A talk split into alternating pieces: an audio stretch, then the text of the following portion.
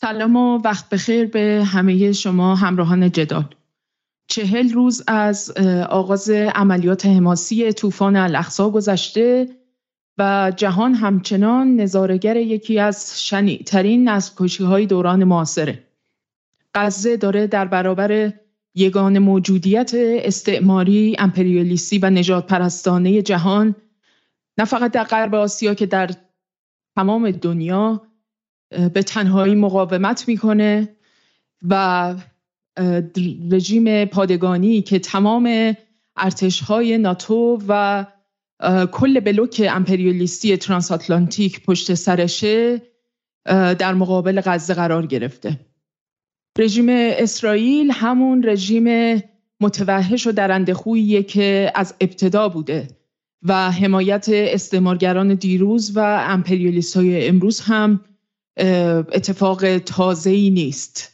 اما به نظر می‌رسه که حمایت ها و همبستگی های بین المللی گسترده ای که در کشورهای مختلف در اقصانقات جهان اتفاق افتاده دست کم در سه دهه گذشته که یک نظم تک قطبی بر جهان حاکم شده بوده تا حد زیادی بی سابقه بوده. امشب می‌خوایم که با در یک گفتگوی جمعی همراه شما باشیم تا حول این همبستگی ها کارزارها و حمایت هایی که در اقصانقات جهان رخ داده ابعاد و تاریخچهشون صحبت بکنیم و در این گفتگو خانم سارا لاریجانی و خانم ناهید پور ایسا من رو همراهی می‌کنن و امیدوارم که گفتگوی خوبی رو با هم داشته باشیم. سلام خانم لاریجانی سلام خانم پوریسا خیلی ممنونم که یک بار دیگه این فرصت فراهم شد که من رو در این گفتگو همراهی بکنید. سلام به همه بینندگان جدال و همینطور شما خانم نصر ممنون که به این برنامه من رو دعوت کردیم منم سلام می‌کنم به شما خانم نصرآبادی و مخاطبان عزیز جدال. خیلی عالی.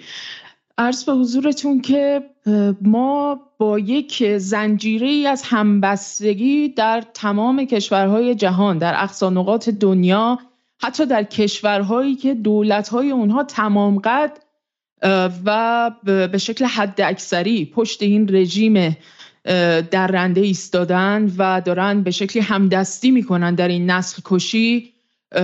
مواجه هستیم. یک زنجیره که دقیقا حلقه های متفاوتی داره. یعنی انگار که از یک سری حلقه های خیلی ضعیفتر و کمی باریکتر با تا حدی نحیفتر ما مواجه هستیم تا حلقه هایی که بسیار قدرتمندتر مقاومتر و به نظر می‌رسه که با استقوس بیشتری میان و در فلسطین و در مسئله فلسطین به عنوان یک مسئله تاریخی برای کل بلوک جنوب جهانی در 75 سال گذشته میان و در این چفت میشن. به نظرم بد نیست که در مورد این حلقه های زنجیر صحبت بکنیم. یعنی خب ما با یک وضعیتی در سطح جهان مواجه هستیم که گروه های مختلفی گروه های اجتماعی گروه های سیاسی مختلفی هر کدوم در واقع برای خودشون یک سطحی از مبارزه رو تعریف کردن در یک سطحی از همبستگی وارد شدن حالا با نوشتن یک سری بیانیه ها یا با یک سری دادخواست هایی که طراحی کردند یا تظاهرات هایی که شاهدشون بودیم و انواع و اقسام فشارها رو به نظر می‌رسه که دارن از سمت پایین یعنی از سمت جامعه به سمت دولت های خودشون به ویژه دولت هایی که کاملا بی قید و شرط کنار این رژیم درنده ایستادن دارن این فشار رو سعی می‌کنن که تقویت بکنن. راجع به این حلقه ها بیم صحبت بکنیم و از اون حلقه های پایین تر که یه کمی نحیفتر و ضعیفتر به نظرم می‌رسن می‌تونیم از اونها شروع بکنیم. آره واقعا همینطوره. یعنی اتفاقی که توی این چه روز افتاد و این جنگ وحشیانه که علیه غزه و این تجاوزی که علیه غزه در رخ دادن بیمارستان و جنایت های جنگی که داره اتفاق میفته توی سطوح مختلف مردم رو تو سراسر دنیا به نظرم به واکنش برانگیخت و حالا می‌تونیم از غرب شروع کنیم. در واقع اون لحظه ای که بمباران بیمارستان در غزه بود به نظر من خیلی لحظه مهمیه که بعدا موردش حرف بزنیم که چطور واکنش ها نسبت بهش توی جنوب جهانی و در کشور غربی متفاوت بود. ولی من حالا اگه بخوام در مورد غرب حرف بزنم و از استرالیا بخوام شروع کنم اتفاق جالبی داره برای این کشور میفته. یعنی ما 26 ژانویه روزیه که در واقع نکبه بومی های استرالیا روزیه که اینجا توی استرالیا در واقع استعمار شروع شد کلید خورد و همین روز رو به عنوان روز روز ملی استرالیا در انتخاب کردن. و در مقابلش به اسم اینویژن دی در واقع اکتیویست ها و بومی های استرالیایی تلاش می‌کنن که هر سال اعتراضات خیلی گسترده ای داشته باشن که این روز حداقل در تقویم عوض کنن. حالا از بین بردن روز ملی استرالیا خودش یه مسئله مهمیه. بزرگترین رویداد سیاسی استرالیا محسوب میشه. یعنی بیشترین جمعیتی که در واقع می‌تونن سازمان ها موبایلایز کنن به توی خیابون ها همچین روزیه. ولی من خودم به شخصه نیده بودم بیشتر از 60 هزار تا یا 70 هزار نفر توی ملبورن که در واقع مهمترین شهر استرالیا هست. از این نظر جمعیت بیاد توی خیابون. جمعه هفته پیش جمعیتی که برای دفاع از فلسطین وارد خیابونهای ملبورن شد بالای 100 هزار نفر بود. می‌دونم این عدد خیلی عدد بزرگی برای ما توی ایران و غرب آسیا نیست ولی برای استرالیا کشور خیلی غیر سیاسی متاسفانه خیلی سطح اطلاعات سیاسی آدم ها خیلی پایینه عدد خیلی بزرگی محسوب میشه. و این طبیعتا اولین تظاهرات نبود اولین واکنش نبود هر هفته داره جمعیت تظاهر کننده ها و معترضین بیشتر میشه. این حالا یه بخشی از قضیه است که به نظر من واقعا مرهون دو گروهه. یکی عرب های حاضر در استرالیا پناهنده هایی که حالا به خصوص از فلسطین لبنان و کشورهای دیگه اینجا حضور دارن و و بومی ها یعنی نقششون بسیار موثر بوده که حالا جلوتر در موردشون صحبت می‌کنیم.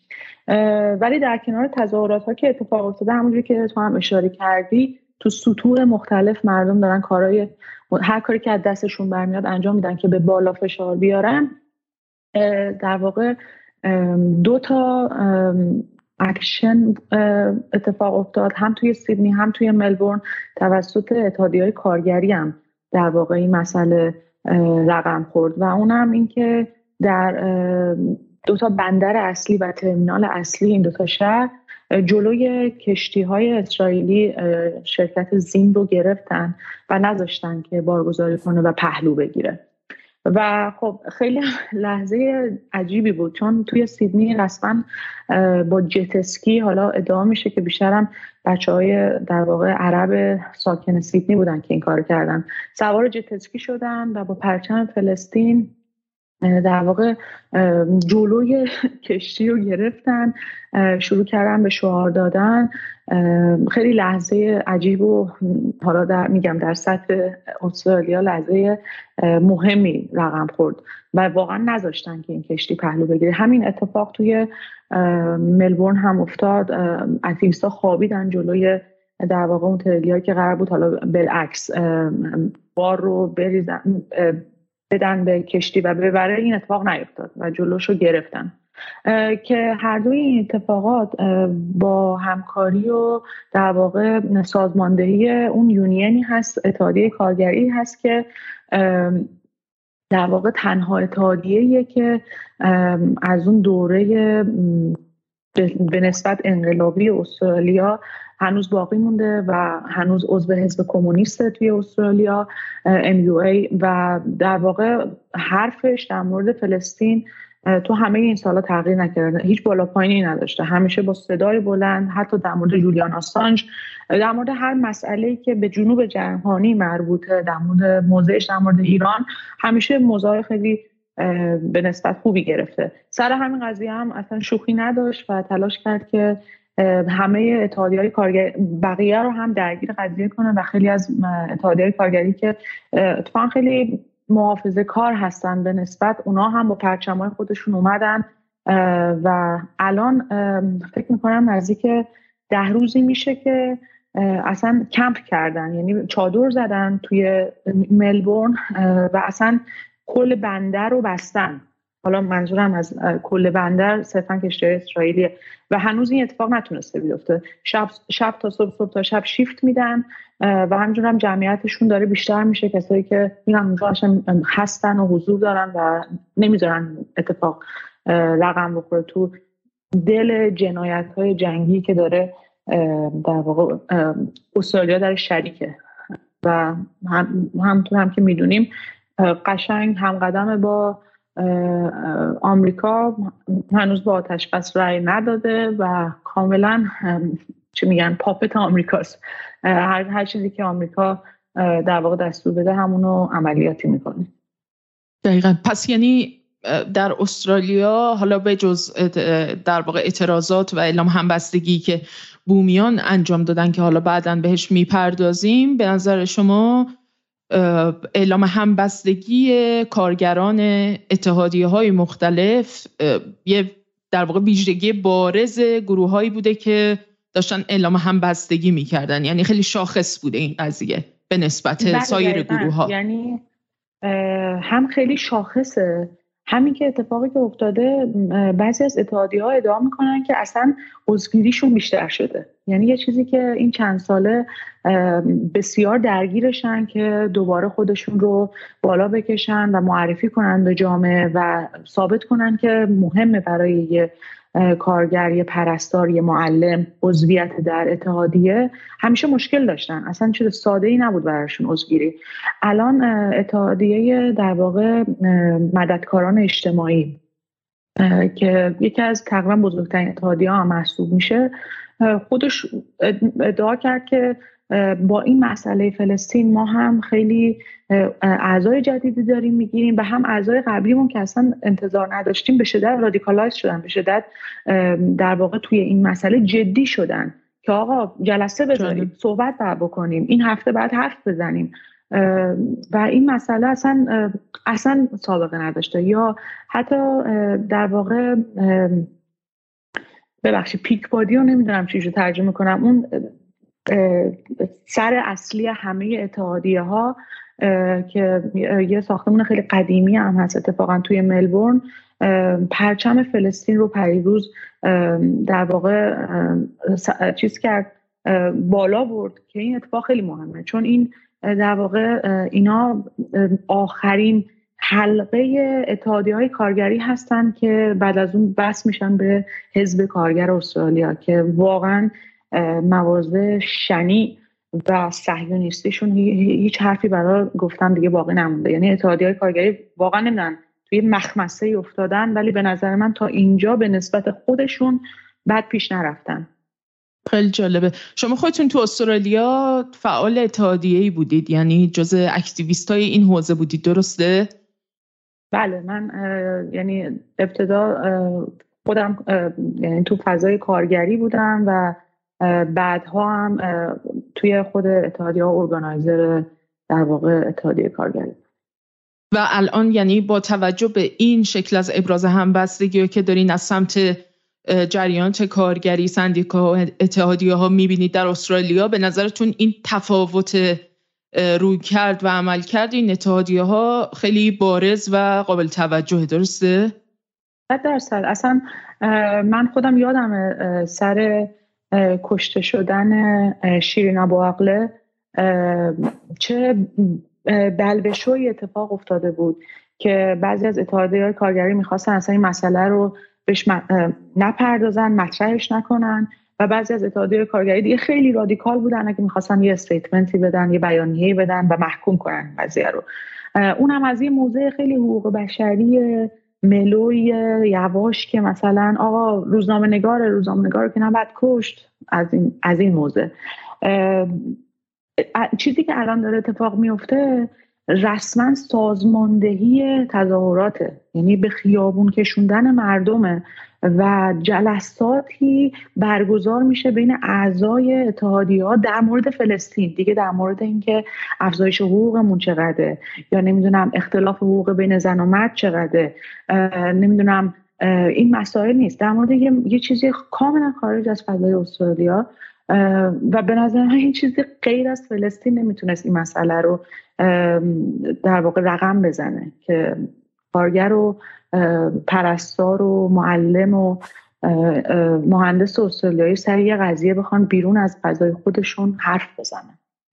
یه سوال دیگه هم بکنم بریم سراغ خانم لاریجانی این که گفتین فعالیت و در واقع به لحاظ کمی عضوگیری جدید صورت گرفته در طی این مدتی که اینها بر سر مسئله فلسطین فعالتر شدن. آیا مشخص هست که عمده اعضایی که در واقع به تازگی پیوستن به این اتحادیه ها عمدتا مثلا از بین مهاجران هستند یا همون جمعیت بومی که در واقع اونجا ساکن هستند و سفید پوستانی که حالا به شکلی تصرف کردن به نوعی دیگه خاک استرالیا رو. خبری که من خوندم در واقع برای مددکاران اجتماعی. من نمی‌دونم ولی حدس خودم اینه که با توجه به اون مشاهداتی که داشتم در واقع بین بچههایی که مددکارای اجتماعی که توی این اتحادیه عضویت دارن من خیلی در واقع اکثریت رو به سفیدا میدم. خیلی کم مثلا مهاجر دیدم توی این اتحادیه باشه و همین اتحادیه بود که در مورد این قضیه حرف زده بود که ما اصلا مجبور داریم میشیم جلسه بزنیم. همچین چیزی واقعا برای خود من غیر قابل باور بود وقتی خبرش رو خوندم. و خب طبیعتا خوشحال کننده فعالیت گروه های دیگه مثل مثلا دانشجویان و اکادمیسیان ها روزنامه نگاران و اینها اینا هم قابل توجه بوده یا نه تو استرالیا؟ بله مخصوصا دانشگاه ملبورن که در واقع هم سوسیالیست ها اونجا خیلی فعالیت جدی دارن هم اکتیویست های فلسطینی و همین امروز اتفاقا یه در واقع تحسنی داشتن که با خیلی هم جالب بود چهارشون در واقع هیچ خونی روی مدرک من نباید باشه و فقط هم دانشجوها نبودن. در واقع اتحادیه اساتید دانشگاه هم ملحق شد بهشون. فقط دانشجوها نبودن اساتید بودن. حتی در واقع ادمین دانشگاه هم بهشون پیوستن. بله این تصویری که اینجا هست در واقع یکی از اینم بگم پشت این پوستر حالا نه این به خصوص ولی همین تظاهرات خیلی از بچه هایی هستن که در واقع یهودی های ضد صهیونیست توی در واقع اتحادی ها هستن که نقش خیلی کلیدی دارن. یعنی صداشون رو خیلی واقعا تلاش کردن که با بلند کردن صداشون به عنوان یهودی ضد صهیونیست در واقع اتحاد و همبستگی خیلی جدی با فلسطینیا همین بچه ها در واقع تونستن رقم بزنن و اتحادیه نزدیک شد به فضاهای رادیکال تری که تا الان خیلی عادت نداشت و حداقل تلاش می‌کرد فاصله بگیره. تا الان که منظورم این چند دهه اخیره. قبل از این سنت در واقع بحث فلسطین خیلی جدی هم بوده. خیلی جالبه. خانم لاریجانی در این جغرافیای همبستگی با فلسطین شما چطور گروه های مختلف و جریانات مختلفی که به شکلی سازماندهی کردن برای اعلام حمایت و همبستگی با فلسطین با مردم غزه این رو شما چطوری دیدید؟ به خصوص توی دانشگاه های غرب چون می‌دونم شما خودتون به عنوان یک آکادمیسیان کسی که به حال در فضاهای دانشگاهی فعالیت دارین و در نوشتن یک بیانیه خیلی خوب هم مشارکت داشتید. شما چطور دیدید؟ روی کرده کسانی که در دانشگاه های غرب به شکلی فعال هستن؟ هایی که توی جوامع غرب به اصطلاح تحت ستم هستن. حتی اگر به اصطلاح اروپایی سفید حساب بشن یا استرالیایی سفید حساب بشن. اینها هم در واقع صداشون در اومده. یعنی علاوه بر اتحادیه دانشجوها و گروه های در واقع دانشگاهی هم صداشون رو بلند کردن. در مورد دانشگاه حتما دیدید به اصطلاح تجمعات دانشجویی برگزار شد توی دانشگاه هایی که توی این بندی که وجود داره دانشگاه خیلی مطرحی حساب میشن. مثل دانشگاه هاروارد، دانشگاه کلمبیا آمریکا. و دانشگاه دانشگاه های مطرح اروپا مثل سواز و توی پاریس. این دانشجوها که بعضا در واقع حتی یهودی ها گروه های یهودی هستن یعنی صدای یهودیان برای صلح اینا به شدت از طرف نهادهای دانشگاهی سرکوب شدن. شاید برای بینندگان جدال جالب باشه گفتن این مسئله که دانشگاه توی اروپا و به اصطلاح توی غرب یک ساختار بسیار سرکوبگر ساکتی داره. یعنی نه به واسطه این که بخوان شما رو دستگیر بکنن یا مثلا از نیروهای پلیس بیان شما رو بگیرن اما امکان رشد شما در فضای دانشگاه سلب میشه. اگر اینجا و آنجا صداتون رو بلند بکنید. اگر بخوایم مقایسه بکنیم مثلا با وضعیت شروع جنگ اوکراین و روسیه اونجا شما می‌دیدید که تمام اساتید دانشگاه ها دارن بیانیه به اصطلاح منتشر می‌کنن. دان... رؤسای دانشگاه مدام به تمام دانشجوهای دانشگاهشون ایمیل میدن که در واقع اتفاق بسیار هولناکی در جریان ما به عنوان اروپای صلح دوست همیشه علیه جنگیم و غیره.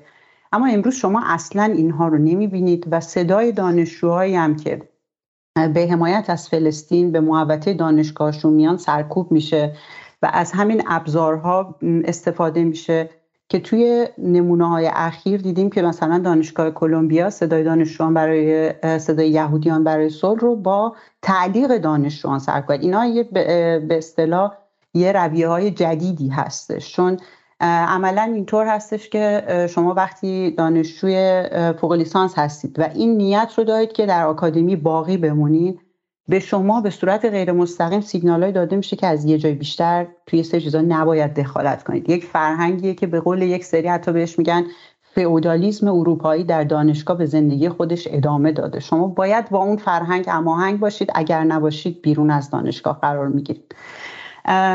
شما اشاره کردید به این بیانیه. ما این بیانیه رو بسیار دشوار تونستیم بنویسیم چون در طی نوشتن همین بیانیه سه نفر از اعضای گروه ما در واقع در گروه جغرافیای بین الملل ما رو ترک کردن. و گروه آلمان به طور کل خودش رو از جغرافیای انتقادی بین الملل جدا کرد. یعنی در واقع باید دید این به نظر من هر دو طرف داستان رو دید که همبستگی داره قوی تر میشه. با وجود سرکوب هایی که توی آکادمی غرب وجود داره ما می‌بینیم دیگه یک سری حاضر به سکوت نیستن. کسایی که شاید تو دوره های قبلتر یا سر مسائل مهم این چنینی دیگری در واقع ترجیح داده بودن به خاطر موقعیت خودشون سکوت بکنن این بار تن به این ندادن و این نشون میده که در واقع همبستگی با فلسطین داره عمق بیشتری حتی تو فضای دانشگاهی پیدا می‌کنه.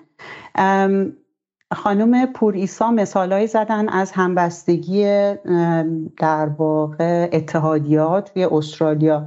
توی اروپا هم ما این همبستگی ها رو دیدیم که به اصطلاح بیشترش معطوف بوده به کارکنان بندر. توی بارسلونا بوده. ما توی بلژیک این رو داشتیم که در واقع کارگرها به شکلی اعتصاب کردن که بارهایی که عملا و اکثرا نظامی بودن و به اسرائیل می‌رفتن رو از به اصطلاح کار برای اون کشتی ها سر زدن. این به نظر من باز اتفاق بزرگی حالا در نوع خودش و در اشل خودش کاری که تونستن انجام بدن. توی آمریکا دیدیم که دی از جوونا رفتن به کارخونه های اسلحه سازی و اونجا بست نشستن اعتراضاتی رو مطرح کردن. توی یونان، ایتالیا، اسپانیا و همه اینجا دوباره در بنادر گروه های جمع شدن به غیر از کارگران بنادر. به طور کلی ما یک تحرکی و دوباره توی اتحادیه های کارگری اروپا شاهدش هستیم. همونطوری که در مورد دانشگاه گفتم این اتفاق داره توی اتحادی های اروپا و همطور که خانم پولیسا در استرالیا اشاره کردن شکاف هایی رو داره میندازه. یعنی درگیری ها هم داره بالا می‌گیره. توی احزاب به اصطلاح چپ و احزابی که به طور کلی متکی هستن به رأی کارگرا. اینا هم دارن به اصطلاح دچار این, این شکاف عمیق میشن. من از قدیم به خاطر میارم که کارگران بنادر و باراندازها خیلی در زمینه همبستگی با فلسطین پیشگام بودن. یعنی اگه خاطرتون باشه که حتما هست اون قضایای شیپ تو گازا کشتی هایی که برای ارسال کمک به غزه در واقع بارگیری می‌کردن از کشورهایی و می‌رفتن به سمت غزه. بسیار تو این حوزه در واقع کارگران بنادر خیلی رشادت از خودشون نشون دادن برای اینکه بتونن این پروژه امداد رسانی و حمایت رو به شکلی در تقابل با دولت های اروپایی که به نوعی دولت هایی که دولت های مطبوعشون به نوعی بتونن اینو به جلو ببرن و از این نظر همیشه خیلی پیشگام بودن. ولی چیزی که جالبه اینه که واقعا به نظر میاد که یه بخشی از این خشمی که الان آزاد شده سر مسئله غزه ناشی از اون احساسیه که مردم این کشورها دارن که ظرف دو سال این سطح از ریاکاری و تظاهر رو از سمت دولت هاشون دیدن. سر مسئله اوکراین و سکوت و بلکه همدستیشون تو قضیه نسل کشی در حال حاضر سر مسئله فلسطین و در مورد مردم غزه.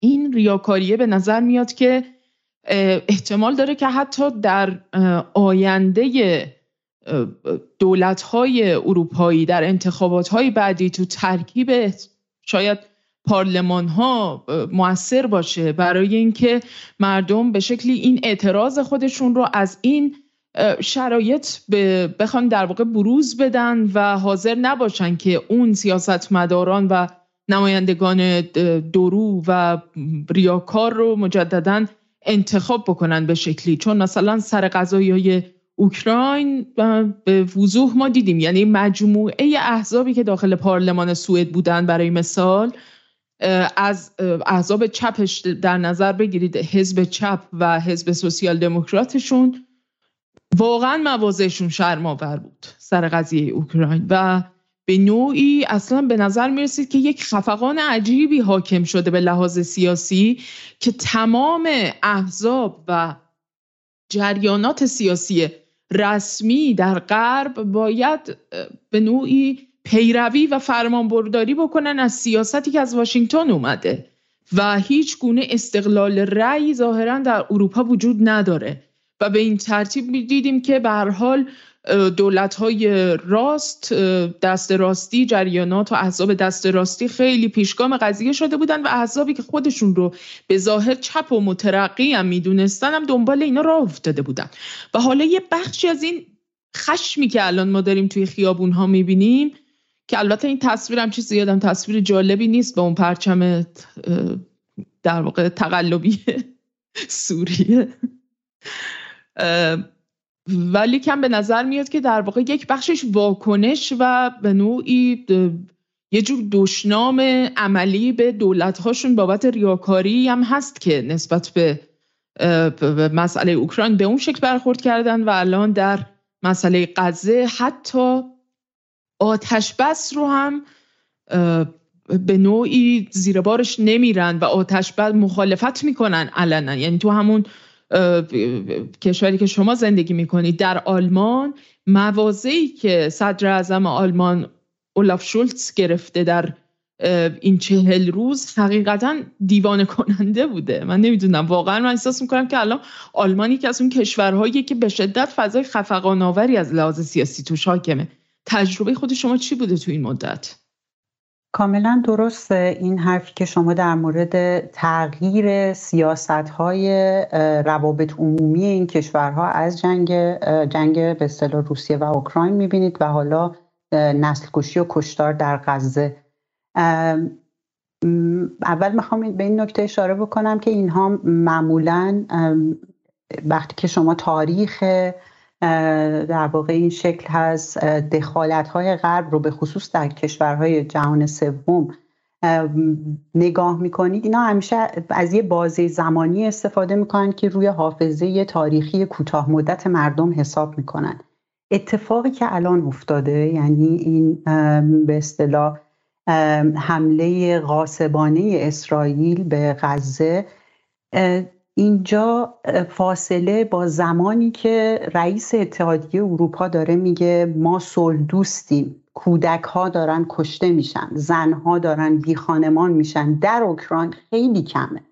کمتر از دو ساله و حالا مردم دارن سکوت رو نه فقط سکوت بلکه همراهی با یک به اصطلاح موجودیت غاصب رو دارن به چشم می‌بینن به عینه می‌بینن و این براشون هزینه بسیار گذافی خواهد داشت. توی آلمان خب تاریخا این جامعه بسیار جامعه محافظه کاری هست. شما تو خیابون توی محل کار در هر فضایی که بخواید فکرشو بکنید جایی رو نمی‌بینید که آدما در مورد این مسئله صحبت کنن. یک اشاره دوری به وقایع خاور میانه میشه در فضاهای به اصطلاح روزمره ما. اصلا هیچکس حرف نمی‌زنه. در هفته های اول خب به سرعت تظاهراتی شکل گرفت تجمعاتی شکل گرفت که کاملا به ابتکار عمل در واقع عرب ها مسلمان ها و گروه های چپ کوچکی بوده که سنتا حامی فلسطین بودند. که به واقعا میشه گفت در یکی از سریعترین پروسه هایی که من شاهدش بودم تو این سالهایی که آلمان هستم سرکوب شروع شد. چیزهایی ممنوع شده تو آلمان که واقعا عجیبه. مثلا فری پلستاین فلسطین را آزاد کنید یا از دریا از رودخانه تا دریا فلسطین باید آزاد باشه. اینها همه ممنوع هستند دانشگاه ها دانشگاه بزرگ به خصوص در برلین دستورالعمل هایی دادن که گذاشتن چفیه حتی این نشانه های کوچیکی که آدما رو لباساشون می‌زنن اگر پرچم فلسطین و غیره باشه اینها همش ممنوع اعلام شده در دانشگاه. و اینها باید گزارش داده بشه به پلیس برلین. در یکی دیگه از دانشگاه آلمان دانشگاه کاسل که معروف به دانشگاه چپ تنها دانشگاه چپ باقی مانده در آلمان هست یک جورهای ده فرمانی اینها روی واقعا روی سنگ حک کردن و وسط دانشگاه گذاشتن و مسئله باید به رسمیت شناختن فلسطینه.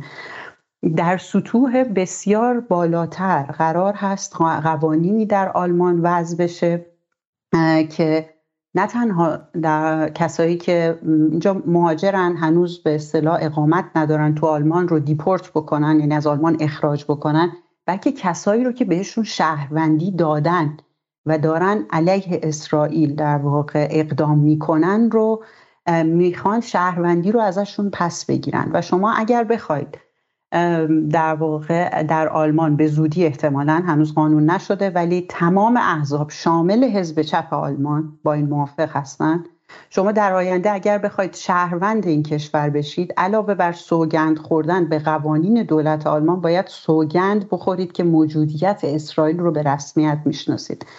واقعا فکاهیه. یعنی شما از جایی رانده شدید به هر دلیلی در این کشور به اصطلاح سکنا گرفتید و حالا بعد از هفت سال هشت سال اینا می‌خوام به شما شهروندی بدن.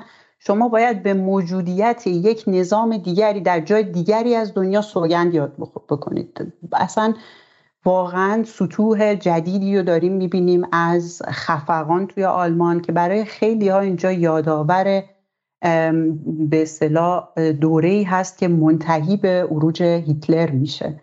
دوره که گروه های اجتماعی مختلف سکوت کامل می‌کنن در مقابل این رفتار به اصطلاح عجیبی که نسبت به مردم عرب و مسلمان وجود داره و همینطور قوانینی که اصلا خودش در واقع discrimination هست. یعنی خودش من نمی‌دونم ببخشید کلمه فارسی شاید به من کمک کنید من تبعیزه تبعیضه دقیقا. خودش اصلا گذاشتن قوانین تبعیض آمیز هستش و شما اشاره کردید حالا به احزاب چپ کشورهای اروپایی. سوئد رو مثال زدید. ما می‌بینیم که مثلا حالا آلمان رو که بذاریم کنار در کشورهایی مثل اسپانیا، ایتالیا و به خصوص ایرلند احزاب سوسیالیست در واقع موزگیری های به شدت تندتری در انتقاد از حمله انجام دادن و برای آتش بست و در واقع خب اینا توی پارلمان اتحادیه اروپا هم حضور دارن حتما در واقع خیلی از کسایی که شاید توی فضاهای رسانه های اجتماعی هستند برخورد کردن. خانم کیلی از ایرلند دفاع تمام قد کرده از مردم فلسطین. و رئیس حزب پودموس همینطور. اینها وجود داره توی فضای اروپا ولی خودش نشون دهنده این هستش که اینها صداهای قوی نیستن. یا مثلا این خانومی که در واقع می‌بینید در اتحادیه اروپا از بلژیک وزیر توسعه بلژیک هست و این اقدام اسرائیل رو نسل کشی خونده و بعد سفیر اسرائیل به اصطلاح اعتراض کرده و می‌بینیم که اعضاب محافظه کار و حتی لیبرال بر علیه این خانم موضوع جدی گرفتن. به نظر من توی یک نکته ای هست اینکه شما می‌بینید احزاب لیبرال احزاب کنزرواتیو و حتی چپ میانه سکوت کردن اگر طرف اسرائیل صد درصد وانست دادن. و این چیزی رو میگه در, در باره اینکه شما چه انتظاری می‌تونید اصلا در اروپا داشته باشید یا از چه گروههایی می‌تونید چه حدی انتظار داشته باشید. در نهایت هم این ستا به اصطلاح حزب چپی که حمایت کردن حماس رو به غیر از البته حزب سوسیالیست ایرلند اون دوتا حزب دیگه حماس رو تروریست می‌دونن. بنابراین در سطح دولتی و حزبی شاید بشه گفت این بالاترین میزان همبستگی که نشون داده شده و شاید همین هست که بخشن مردم معمولا مهاجر اروپا رو عصبانی کرده که در واقع صداشون شنیده نمیشه و تبعیض علیهشون انقدر زیاد هست. و بخشی از خود به اصطلاح جامعه سفید پوست اروپایی رو. در واقع سنت های سیاسی در این جوامع غربی جوامع اروپایی به نظر میاد که خیلی اهمیت داشته در بسیج افکار عمومی. دست کم بخشی از افکار عمومی توی این جوامع. یعنی مثلا شما نگاه می‌کنید خب ارتش آزادی بخش ایرلند و شیمبت که هنوز هم برحال سخنگوش خیلی نطق قرایی کرده بود در دفاع از فلسطین و حمایت کرده بود از غزه و در مورد اینکه باید اخراج بشه سفیر اسرائیل از ایرلند و درخواست کرده بود رسما از پارلمان و دولتشون و اینها. این نشون میده که در واقع اون سنت مبارزه به حال مسلحانه و مقاومتی که ارتش آزادی بخش ایرلند داشته در طی دهه ها مبارزه علیه استعمار یک فهم متقابلی رو نسبت به ماهیت استعمارگرانه اسرائیل در اون مردم به وجود آورده و این سنت سیاسی که برجا مونده از طی دهه ها می‌تونه و در یک همچین شرایطی مجددا بروز بکنه و وارد صحنه بشه و بتونه دوباره یک یادآوری یا یک تلنگری باشه برای افکار عمومی توی اون جوامع که اون تجربه تاریخی معین رو دارن و بهشون یادآوری بکنه که ما ما هم از استعمار کشیدیم و اسرائیل یک موجودیت استعماریه توی اون منطقه و این باعث میشه که در واقع شکل حال مقاومت و اعلام همبستگی در اون جوامع تا یه حدی رادیکالتر و برجسته تر بشه نسبت به شاید برخی جوامع دیگه که اون شکل جنس از تجربه رو ندارن. یا حتی اسپانیا اسپانیایی که از یک طرف داره نیروهای در واقع مزدوری ارسال شده از اسپانیا به غزه و می‌بینیم که اینها بخشیشون در بلندی های اشغالی جولان بخشیشون در غزه در کنار ارتش اسرائیل دارن این نیروهای مزدوری که تا پیش از این هم در اوکراین هم جنگیده بودن و یک اتفاقا نشریه اسپانیایی یک روزنامه اسپانیایی این مسئله رو افشا, کرده بود چند هفته دو، یکی دو هفته پیش. همزمان که یک همچین وجوهی هم داره در سیاست خودش همزمان به خاطر اون سنت سیاسی مبارزه به فاشیسم اون های بین المللی که در جنگ داخلی اسپانیا شکل گرفته بودند و اون حافظه تاریخی که علیه فاشیسم جنگیده بوده میاد و دوباره در واقع احضار میشه انگار به شرایط کنونی و مجددا نشونگیری می‌کنه. اسرائیل رو من میگه که این فاشیسم این دور است و علیه این باید مقابله بکنیم. باید در مقابلش بیستیم. همونجوری که فاشیسم در دهه های سی و چهل در اروپا اومده و قربانی گرفته از مردم اینجا و به شکلی, شکلی از نسل کشی رو رقم زده. الان هم یک همچین موجودیت فاشیستی در غرب آسیا هست که داره با همون سازوکارها و با همون مکانیزم ها در واقع داره هم مرتکب همون جنایت ها میشه و این ماهیت فاشیستی داره. و از طرف دیگه خب در کشوری مثل آلمان که خودش به نوعی سابقه تولید فاشیسم و نازیسم رو در تاریخ خودش داشته می‌بینیم که صنعت هولوکاست چطوری میاد و در واقع توسط دولت, ها، دولت آلمان سیاستمداران و خود رژیم اسرائیل که سعی می‌کنه دائما با سوء استفاده کردن از این وقایع تاریخی کاملا صنعتی کرده مسئله هولوکاست و اون واقعی تاریخی که اتفاق افتاده رو. و برای خاک پاشیدن در چشم افکار عمومی که نیان و هیچ انگلتی نیارن که بابا تو خودت یک نازیسم تمام ایاری و به همین دلیل هم هست که اتفاقا در بین کاربران عرب زبان به خصوص یکی از هشتگ های بسیار پر استفاده همینه که صهیونیسم نازیسم جدید و دوران مدرن ماست. و به درستی به این موضوع اشاره کرده بودم. ولی اسرائیل میاد و خاک میپاشه و هی با یادآوری هولوکاست و که آی ما قربانی شدیم و آی یهود کشی شد و آی نمی‌دونم این اتفاق تاریخی برای ما رقم خورده میاد و در واقع دولت آلمان و سیاستمداران آلمان رو همچنان لای چرخدنده های صنعت هولوکاست با خودش همراه می‌کنه و سعی می‌کنن که افکار عمومی رو هم گروگان بگیرن. عاطفه عمومی رو هم به گروگان بگیرن که در مقابل جنایاتی که دارن انجام میدن بخوان سکوت بکنن. اینه که به نظرم این سنت های سیاسی بسیار مهمن. ما اینا حتی تو کشورهای عربی هم می‌بینیم. درسته؟ یعنی مثلا شما نگاه بکنید کشورهایی مثل الجزایر که نهزت آزادی بخش داشته علیه استعمار جنگیده. کشوری مثل مصر علا رغم دولتی که به هر حال هم بسیار رابطه نزدیکی با ایالات متحده داره هم با اسرائیل ساخته و به شکلی اومده و همدستی کرده در جنایاتی که علیه فلسطینی ها رخ داده در دهه های گذشته. ولی می‌بینیم که به حال اون سنت مبارزاتی و انقلابی ناسیونالیسم عربی همچنان اونجا زنده است گرایشات مترقی و افکار عمومی مصر در مقابلش در واقع سکوت نمی‌کنن. اینو مقایسهش بکنید با بخشی از مثلا افکار عمومی امارات و نمی‌دونم قطر و حتی عربستان سعودی و باقی این به اصطلاح client state هایی که به شکلی زائده های ایالات متحده هستن در سیاست از جهات مختلف و ما اون شکل رو در واقع نمی‌بینیم بینشون. حتما.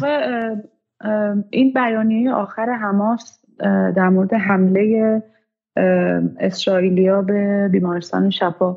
رسما در واقع ارتش اسرائیل رو ارتش نازیست معرفی کردن و خیلی مفصل و خیلی درست حسابی توضیح دادن که در واقع چجوری این قضیه رو می‌بینن و چه تحلیلی در موردش دارن. به نظر بیانیه خیلی بیانیه خوب و سرخطی بود که حالا سرخط که طبیعتا سرخط هست ولی با نازیست خوندن ارتش اسرائیل به نظر من همراهی کرده با این موجی که به شکل خیلی ارگانیکی در واقع بین فعالین عرب را افتاده. یکی یکی نمی‌خواستم بگم یکی هم نکته در مورد ناسیونالیسم عرب که خانم نصوری شما مطرح کردین. حالا یه جایی سمیر امین اتفاقا در مورد پروژه اسرائیل اینو توضیح میده که اصلا یکی از دلایل عملیاتی کردن همچین پروژه توسط امپریالیست کشتن و از بین بردن روح ناسیونالیست مترقی عربه. چرا نه فقط توی فلسطین نه با از بین بردن فلسطین همونجور که شما گفتین الجزیره مصر الجزایر مصر نمی‌دونم اردن عراق و همین اتفاق هم متاسفانه تا یه حد خوبی تو مصر میافته. یعنی جمال عبدالناصر توسط همچین پروژه‌ای تقریبا نابود میشه و جمال عبدالناصریست ناصریست در واقع نابود, نابود میشه. ولی به طور کامل این اتفاق نیفتاد. یعنی دقیقا دوباره قدرت اینو داره فلسطین که در واقع این فضای ساکت و ساکنی که چند سال یه بار به مرگ می‌رسه رو زنده بکنه احیاش بکنه. در واقع عرب های منطقه رو یه تکونی بده برشون گردونه به اون در واقع بهشون یادآوری کنه این اصالت رو. همه مثل یمنی ها نیستن. در واقع اصل و ریشه تمدن عربیه. همه مثل یمنی ها نمی‌تونن هم فقر و سالیان سال جنگ و یکی از در واقع رتبه های اول گرسنگی تو کل دنیا باشن برای سالیان سال.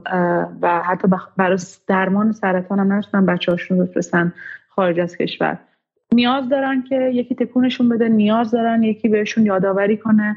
فلسطین هنوز زنده است و فلسطین با همبستگی شما می‌تونه به پیروزی برسه. با یعنی شما باید در سطوح مختلف این همبستگی رو نشون بده یکی مثل ایران و حزب الله همه جوره پشت فلسطین وای میسته.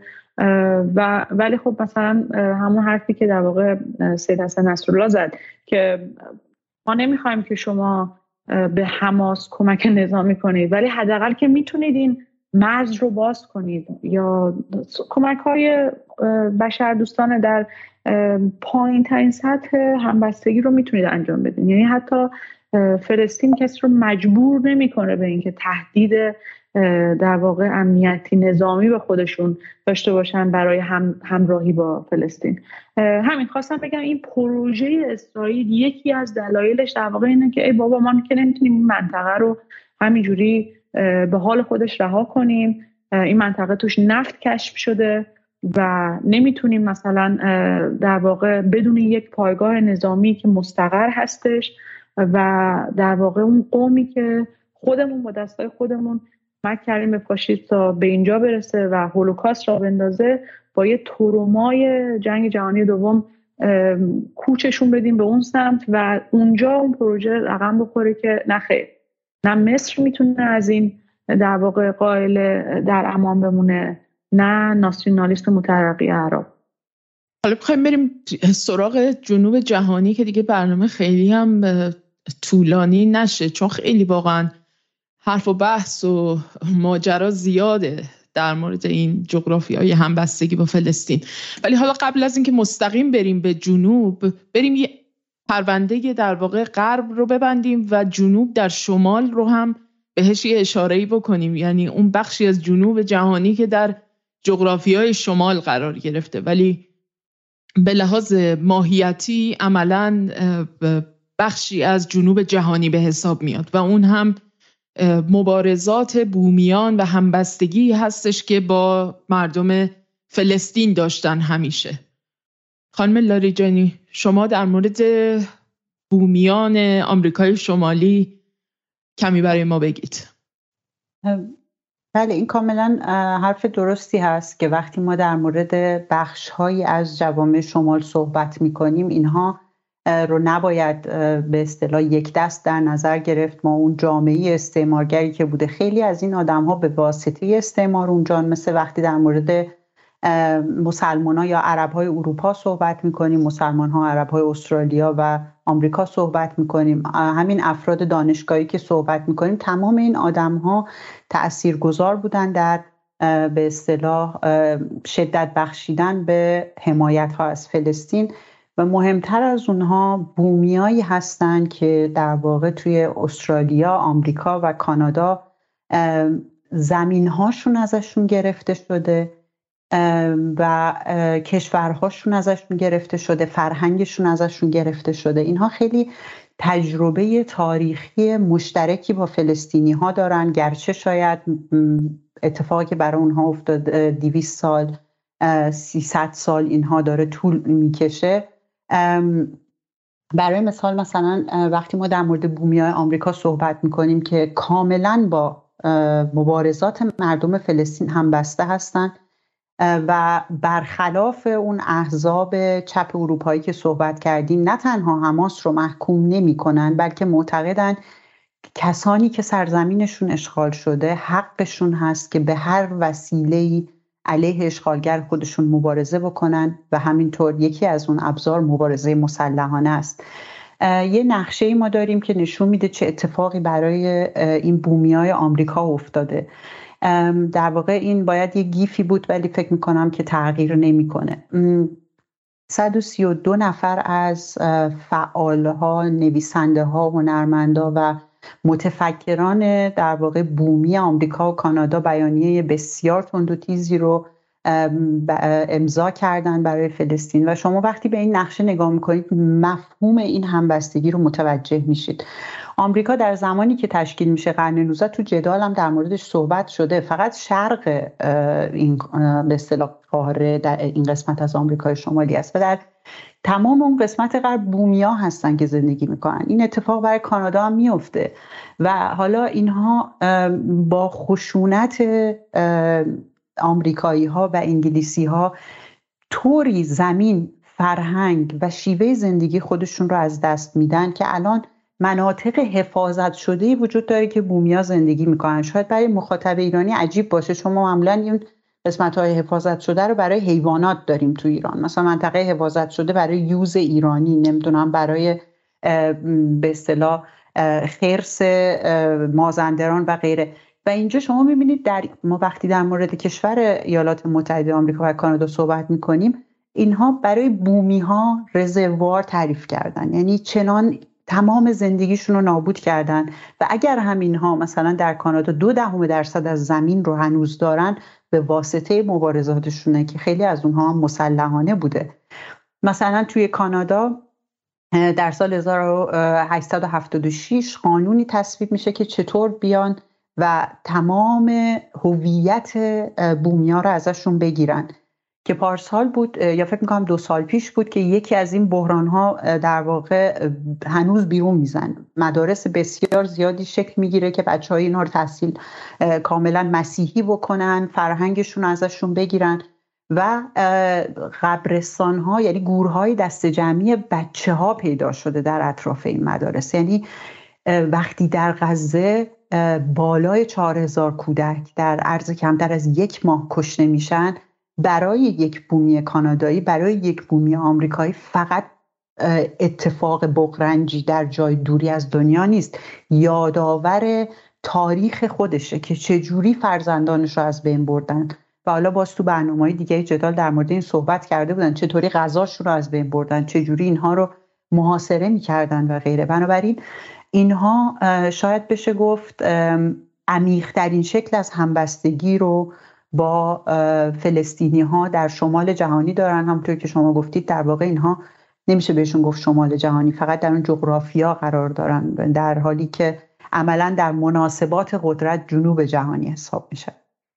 فکر می‌کنم در مورد استرالیا هم همچین یک مشابهتی وجود داشته باشه. خانم پوریسا درسته؟ حتما. دقیقا.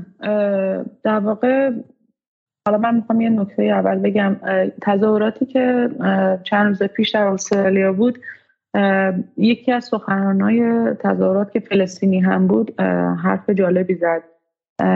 گفت ما که قرار نیست منتظر بمونیم و هیچ کاری نکنیم. دیویست سال دیگه در سرزمین فلسطین یک اکتیویست اسرائیلی بیاد و از اینکه این کشور و این خاک و این زمین دزدیده شده معذرت خواهی کنه. حالا منظورش چیه؟ منظورش اینه که در واقع یک چند جمله اکنالجمنتی هست در واقع به رسمیت شناختن این اینکه این سرزمین دزدیده شده و هیچ وقت حق حاکمیت به کس دیگه ای واگذار نشده. توی جلسات مثلا روشنفکری و فضاهای آکادمیک توی استرالیا همیشه این چند خط اول رو می‌خونن و در واقع ادای احترام می‌کنن و به رسمیت می‌شناسن تاریخ سیاه استرالیا رو. و این در واقع سخنان فلسطینی داشت به این ارجاع می‌داد که ما, ما که قرار نیست این اتفاق برام بیفته. و از کسایی که تو تظاهرات بودن دعوت کرد که به یک شکل اکتیوی در واقع جلوی این تاریخ وایستن و تاریخ رو عوض کنیم با هم. توی استرالیا اتفاقی که میفته تا 1930 قتل عام ادامه پیدا می‌کنه. یعنی عدد تاریخ خیلی قدیمی نیست و تا 1930 هنوز بومی داشتن مقاومت می‌کردن. و همونجوری که خانم لاریجانی مطرح کردن در مورد اینکه اتفاقی که داره تو فلسطین میفته یادآوری کننده تاریخ خودشونه. و حالا متاسفانه برای استرالیا و حتی برای کانادا و آمریکا این تاریخ تاریخ تمام شده نیست. تاریخی که هنوز در جریانه. هنوز در واقع به شکل خیلی جدی کودکان بومی توی استرالیا در واقع بیشترین آمار بازداشت رو دارن. بیشترین آمار مرگ رو دارن. و اتفاقی که میفته اینه که حالا این در واقع اون دموگرافیکی هم که خانم لاریجانی داشتن مطرح کردن که چجوری این قتل عام اتفاق افتاده مثلا توی آمریکا یا توی استرالیا یکی از دلایلش اینه که اصلا تا یه جایی اون کسی که استعمار کرده این خاک رو نمیپذیری که کسی تو اون خاک بوده. به دلایلی که در واقع عواقب حقوق بین الملل و اینها هستش باید ثابت کنی که هستی. باید ثابت کنی که در واقع وجود داشتی حضور داشتی و توی این خاک ریشه داشتی و کسی دیگه اومده و این خاک رو به زور از تو گرفته و اونجا ستل شده و اونجا دقیقا بارگذاری کرده و یه کشور دیگه ای رو ساخته. چیزی که خیلی در واقع هم بومی های استرالیایی و هم آمریکایی من دیدم داشت خیلی انزجار دارن این, این کلمه دیسکاور یا کشف شدنه. در واقع همیشه به شوخی میگن که ما کشف شدیم. یک سری دانشمند وجود داشتن که علم فقط نزد اونها بود و اونها اومدن و ما رو کشف کردن. و جالبه تو این کشف ما وجود نداشتیم. صرفا سرزمینی وجود داشت که هیچ ساکنی نداشت. و این این باعث می‌شد که در واقع اینا به سختی بتونن از صفر شروع کنن و ثابت کنن که این حقی از ما گرفته شده و زمینی از ما گرفته شده. یه مثالیش که در مورد در واقع بومی های استرالیا هست بحث استولن جنریشن یا نسل دزدیده شده است که اینا در واقع خیلی تحقیقات جالبی در مورد شباهت های فلسطین و استرالیا انجام شده. که توش گفته شده مثلا توی, اسرا... توی فلسطین اون کسی که استعمارگر هست و زمین رو غصب کرده می‌خواسته از همه بومی ها خلاص بشه و نابود کنه همه رو. ولی خب توی استرالیا تا یه حدی کشته از یه جایی به بعد می‌خواسته همه اینا رو در فرهنگ انگلوساکسون انگلیسی در بیامیزه و اونا رو شبیه خودش کنه. واسه همین تا جایی که بومی ها می‌خواستن مقاومت کنن بچه ها دزدیده می‌شدن از این خانواده ها یا مثل کانادا توی مدارس در واقع شبانه روزی اینا نگهداری می‌شدن. انواع در واقع های جنسی روانی حتی در حد اینکه بهشون استارویشن بهشون در واقع گرسنگی بدن به عمد و این بچه ها بمیرن اتفاق افتاده. که خیلی زنده است. این مسئله رو هر روز شما می‌تونید توی استرالیا باهاش روبرو بشید و حتی سفیدهایی که در واقع این سابقه خانوادگی رو دارن که اجدادشون همچین قتلی رو انجام دادن و اینا هنوز هستن و اینا هنوز دارن باش روبرو میشن و وقتی که فلسطین رو می‌بینن وقتی که غزه رو می‌بینن هم نیاز ندارن کسی این مسئله رو براشون باورپذیر کنه. یعنی هر چی که اسرائیل بگه اینا اصلا کاملا براشون مشهود و مشخصه که چه اتفاقی داره میفته. همین که اون در واقع این پیروزی رو می‌خوان از فلسطین که بالاخره به ارمغان بیاره.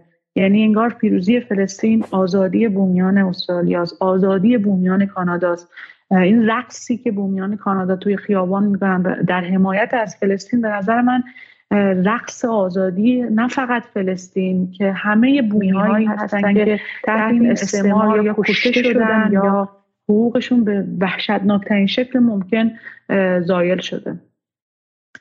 یعنی در واقع فلسطین آخرین زخم باز و خونچکان استعمار تو دوران ماست که آزادیش در واقع آزادی تمام بومیانیه که نتونستن از شر اشغالگران و قاسبان خودشون آزاد بشن و به نوعی به حال اون سرنوشت دردناک به خودشون و نسل های پیشینشون تحمیل شد. اما فلسطین هنوز داره مبارزه می‌کنه و نه فقط خود مردم فلسطین که مردمان بسیاری که تجربه استعمار و اشغالگری و انواع و اقسام استثمارها و رنجها رو دارن در سرزمین های دیگه بومیان مناطق دیگه و ستم دیدگان مختلف. همه چشمشون به فلسطینه برای اینکه آزادی فلسطین می‌تونه لحظه آزادی برای همه اونها و همه ماها باشه به شکلی. بله هم این امید به این هستش که بالاخره جایی می‌تونه علیه سیستم استعمار غربی پیروز بشه هست. همین که مبارزات همه اینها ادامه داره و فلسطین واقعا نوک این مبارزات چرا؟ به خاطر اینکه در جای دیگر مبارزات همین مردم در آفریقا اگر صحبت می‌کنیم در آسیا اگر صحبت می‌کنیم در آمریکای جنوبی اگر صحبت می‌کنیم تا حدی تونسته نیروهای استعمار مستقیم رو عقب برونه و اشکال دیگه از استعمار رو هنوز دارن تجربه می‌کنن. ولی ما در فلسطین شاهد استعمار مستقیمی هستیم که تمام استعمارگران قبلی خودشون رو می‌خوان از اون جدا بکنن. ولی عملا امروز که اتفاق میفته اونا صد درصد پشتش ایستادن. و این برای تمام جنوب جهانی اهمیت داره. مثلا اگر ما بریم به اصطلاح بخوایم نگاه بکنیم که توی آفریقا یا آمریکای جنوبی چه اتفاقی میفته روشنتر خواهد بود که برای ملت هایی برای مردمانی که استعمار اروپایی رو تجربه کردن سطح همبستگی جای دیگری قرار می‌گیره و عمق تاریخیش هم متفاوت هست از اون چیزی که ما تا الان در مورد شمال صحبت کردیم. دقیقا. به نظرم به مثال آفریقای جنوبی به عنوان یکی از مثالهای زنده که عمر خیلی زیادی هم از تجربه استعمار و آپارتاید وحشتناکی که مردم این کشور تجربه کردن ازش نمیگذره نمونه خیلی خوبیه. یعنی اصلا شکل همبستگی اینها از ابتدا با فلسطین و نوع حمایتگریشون و نوع ابراز همبستگیشون حتی خیلی متفاوته. با بسیاری از کشورهایی که در شمال جهانی هستن حتی کشورهایی که در جنوب جهانی هم ممکنه باشن. یعنی تظاهرات های بسیار عظیمی که در آفریقای جنوبی در پایتختش در کیپ تاون اتفاق افتاده بود. و شما می‌دیدید که گروه های سیاسی مختلف چطور همه یک تظاهرات های عظیمی رو به راه انداخته بودن و در جایی که شعار از بحر تا نهر در بسیاری از کشورها حالا چه از سمت گروه های سیاسی داده نمیشه چه از سمت دولت ها ممنوع اعلام میشه به شعار اصلی این تظاهرات ها بدل میشه و نوع اعلام همبستگیشون خیلی خیلی دلگرم کننده و الهام بخش بود واقعا اشک آدم در میاد از وقتا این. بعضی از این صحنه ها رو که نگاه می‌کنه و احساس می‌کنه که حالا مثل دقیقا مثل بومیان که خودشون تجربه ای از استعمار رو دارن و اون رو دارن در آینه فلسطین تجربه تلخی که پشت سر گذاشتن رو می‌بینن مردم آفریقای جنوبی هم تجربه تلخ و خونچکان آپارتاید رو در اسرائیل می‌بینن در رژیم اسرائیل می‌بینن و برای همین شاید یکی از ملت هایی باشن که با تمام وجودشون با تمام تک تک سلول های بدنشون فهم می‌کنن اون چیزی که بر مردم فلسطین رفته و داره میره. اگه بتونیم بعضی از این تصاویر رو هم ببینیم. دقیقا خب هم وقتی ما در مورد سطوح همبستگی توی آفریقای جنوبی صحبت می‌کنیم در واقع حزب چپ توی قدرت رو داریم که اینها روابط دیپلماتیک خودشون رو با اسرائیل قطع کردن اون رو رسما آپارتاید می‌شناسن. و در واقع این هم خب یک سنت تاریخیه که خود ماندلا گذاشته. ماندلا میگه ما آزاد نمیشیم تا زمانی که فلسطین آزاد نشده باشه. و توی تظاهرات کیپتون این خیلی برجسته هست. یعنی شما می‌بینید که برخلاف اروپایی هایی که صد درصد میرن پشت در واقع اسرائیل و ارتش اسرائیل قرار می‌گیرن. و همینطور کشورهایی که تا حد زیادی وابسته هستن هنوز یا به اصطلاح دست نشانده های غرب هنوز هستن که تو خود آفریقا و آمریکای جنوبی و آسیا هم قطعا هستن. کشوری که در به اصطلاح چند دهه اخیر تونسته از زیر آپارتاید آفریقای جنوبی بیاد بیرون صد درصد در کنار فلسطین میسته جالبه که علاوه بر این که به اصطلاح حزب توی قدرت کاملا مدافع حقوق مردم فلسطینه بلکه حزب رقیب در واقع در قدرت که اونها هم سوسیالیست هستند شعارشون این بوده که اگر ما به قدرت برسیم در آفریقای جنوبی حماس رو مسلح خواهیم کرد. ما به حماس کمک نظامی خواهیم کرد. و این رو هم در همین تظاهرات کیپ تاونی که شما میگید رهبرشون گفته فکر می‌کنم عکسش رو هم داریم. که در واقع می‌بینیم که اصلا سطح پشتیبانی یک جای دیگه قرار می‌گیره. وقتی ما در مورد جایی مثل آفریقای جنوبی صحبت می‌کنیم. و خب این ریشه داره در تاریخ پانافریکانیزم در واقع آفریقا گرایی که در دوره در واخر دوره استعمار تو آفریقا شکل می‌گیره ادامه پیدا می‌کنه. توی قرن 20 به وقتی که این کشورها مستقل میشن همبستگی وجود داره بین کشورهای آفریقایی. بله اینجا فکر می‌کنم بازدید وزارت خارجه آفریقای جنوبی از ایران هست در مورد مسئله در واقع در حمله وحشتناک اسرائیل به غزه. که با ایران وارد رایزنی شده بودن و این هم همونطور که گفتم رهبر حزب مخالف هست که قول مسلح کردن حماس رو داده. در حال نمی‌خوام حالا وارد بشم. شاید ما بیشتر داریم در مورد همبستگی های امروز با فلسطین صحبت می‌کنیم ولی چیزی که اهمیت داره اینه که در آفریقا همبستگی با فلسطین ریشه داره و شاید مشابه با اون چیزی که در مورد بومی ها گفتیم بسیار قوی ترش در مورد جنبش های آفریقا علیه استعمار وجود داره. حالا چهره های به اصطلاح رهبران این جنبش ها در کشورهای مختلف همواره اعلام همبستگی کردن. و این حتی برگشته به آمریکا وقتی در مورد جنبش سیاهان یا زندگی سیاهان اهمیت داره حرف می‌زنیم چون هنوز ریشه های از این جنبش های سیاهان آفریقا و همینطور خود ایالات متحده اون تو وجود داره می‌بینیم که اینها هم همبستگی بسیار قوی تری با مردم فلسطین دارن.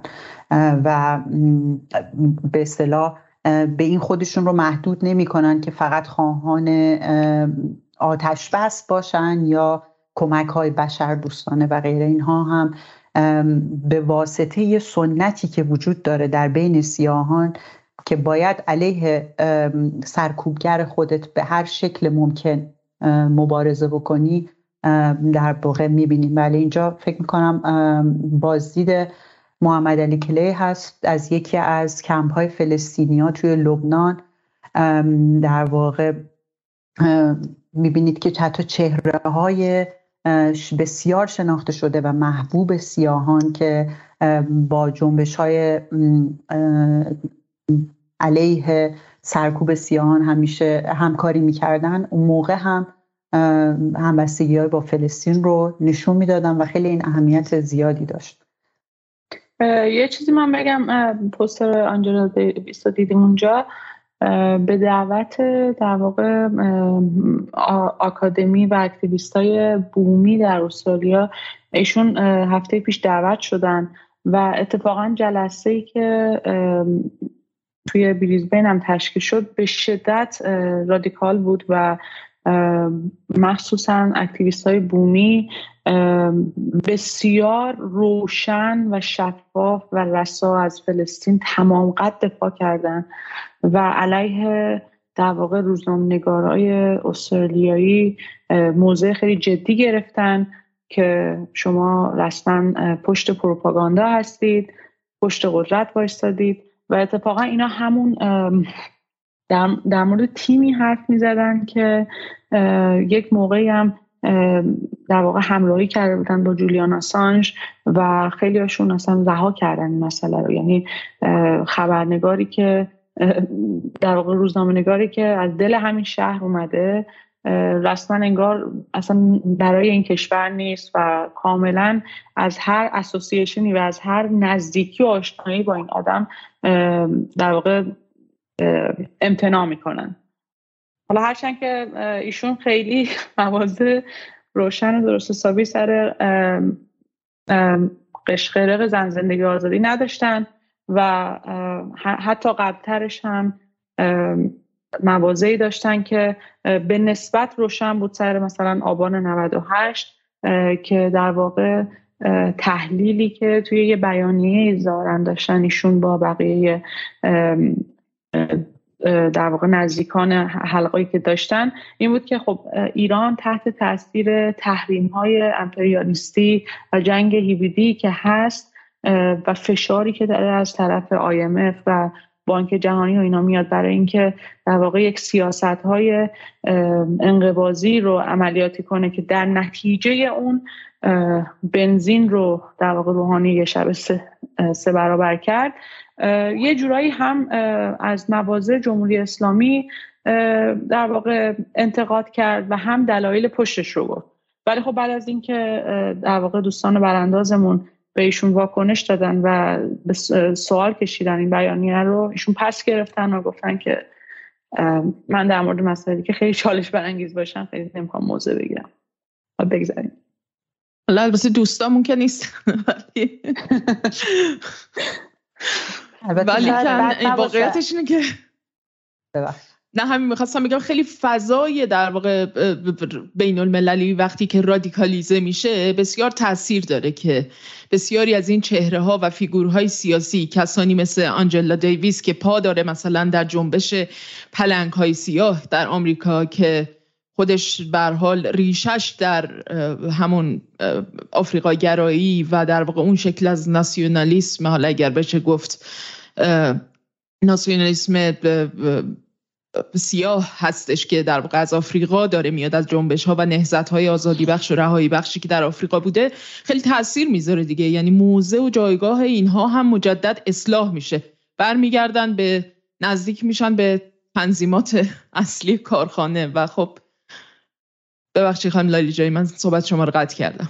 بفرمایید. بله اتفاقا می‌خواستم بگم خوبه از امثال خانم دیویس. این روزها پرسید که شمایی که میگید الان فلسطین قطب نمای سیاسی ماست و راه آزادی رو نشون میده دوباره ازش بپرسیم در مورد ایران چی فکر می‌کنه و در مورد به اصطلاح موقعیت ایران در بله در غرب آسیا. یعنی اتفاقا شاید خیلی چیزها رو روشن بکنه برای بخشی از این جامعه روشنفکری که مدام به این ور یا اون ور میغلطن.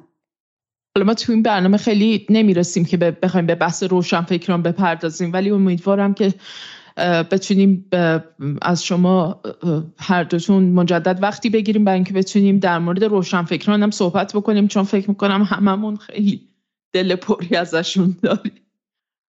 ولی حالا از آفریقا بریم به, آمریکای جنوبی یعنی جایی که به نظر میاد حال از معدود نقاطی در جهان بوده در دو دهه گذشته که علا رقم این که جهان تک قطبی شده بود و به شکلی گرایشات آنتی امپریالیستی به محاق رفته بود در بسیاری از نقاط. حتی بسیاری از کسانی که روزی آنتی امپریالیست و ضد امپریالیست بودن اون رو گذاشتن در واقع موضع رو موضعشون رو گذاشتن سر تاخچه و پیوستن به اردوی تمام کسانی که به هر حال راه گریزی نمی‌دیدن از اون وضعیتی که در اون یک هژمون بلا منازه به نام ایالات متحده و ایادیش حاکم هستن و اعمال سلطه می‌کنن. اما آمریکای لاتین واقعا در این دو دهه به هر حال با همه بالا و پایینهاش تونست یک مجموعه رو بسازه و این مجموعه رو با تمام فراز و فرودهاش به هر حال تو یک ب... یعنی نگذاره که از یک حدی بیشتر در واقع سقوط بکنن. دولت دولت هاش سیاستمدارانشون روشنفکرانشون و تمام کسانی که به نوعی بخشی از اون جنبش های مترقی و به نوعی پروگرسیو این منطقه بودن. و ما تو این داستان در واقع اتفاقاتی که در این چهل روز گذشت هم این رو به رأی العین به قول معروف دیدیم دیگه. یعنی از اولین دولت هایی که شروع کردن به اخراج سفرای رژیم اسرائیل و روابط دیپلماتیکشون رو به نوعی قطع کردن با اسرائیل و سعی کردن که در واقع به نوعی مواضع بسیار روشنی بگیرن بدون اینکه زیگزاگ بزنن بدون اینکه این ور اونور بزنن. و خب ما در سنت انقلابی کوبا رو داریم. در این منطقه. ما ونزوئلا رو داریم که از دوره چاوز به بعد عملا یک پرچمی رو بلند کرده که این پرچم خوشبختانه به زمین نیفتاده هنوز و بولیوی رو داریم که علی رغم که در اون کودتا اتفاق افتاده مورالس رو از قدرت خلع کردن ولیکن خوشبختانه مجدد تونست برگرده به کشور. و فشاری که خود مورالس آورد و باعث شد که موضع دولت بولیوی هم بسیار رادیکال بشه قطع رابطه کرد با اسرائیل اخراج کردن سفیر رو. رئیس جمهور indigenous در واقع بولیوی هستش. بله اولین رئیس جمهور بومی آمریکای جنوبی هست بله. و همون سنت بومی بودنش در کنار دقیقا بومی بودنش در کنار سوسیالیست بودنش در کنار ضد امپریالیست بودنش این یک مجموعی رو می‌سازه که در واقع هنوز به انقدر این آدم معتبر هست به عنوان یک فیگور سیاسی که هرچند در قدرت نیست ولی می‌تونه این موج رو ایجاد بکنه و این فشار بر روی دولت بیاد و دولت بولیوی جز اولین دولت هایی باشه که در واقع به این شکل علیه اسرائیل موزه, گیری می‌کنه. و کلمبیا کلمبیایی که حالا یعنی در یعنی واقعا از زمانی که این رئیس جمهور جدیدش اومده خب یه کلمبیای متفاوتیه از کلمبیایی که سابقا بود و همیشه به شکلی فرمانبر بلا یعنی بدون هیچ انقلتی همیشه پیرو در واقع خط واشنگتن بود. ولی میاد و گوستاو پترو اگه اشتباه نکنم اسم رئیس جمهور کلمبیا باشه بسیار روی کرده سفت و سختی گرفت علیه اسرائیل و تو یکی از توییتاش خاطرم هست که کاملا در واقع رژیم اسرائیل رو به عنوان یک دولت نازی خطاب کرده بود و گفته بود که شما چه جور جان به در بردگانی مثلا از هولوکاست هستید که یک هولوکاست جدید در غزه به راه انداختید و خیلی مواضعشون جالب بود. شما چه چطور رصد کردید آمریکای جنوبی رو؟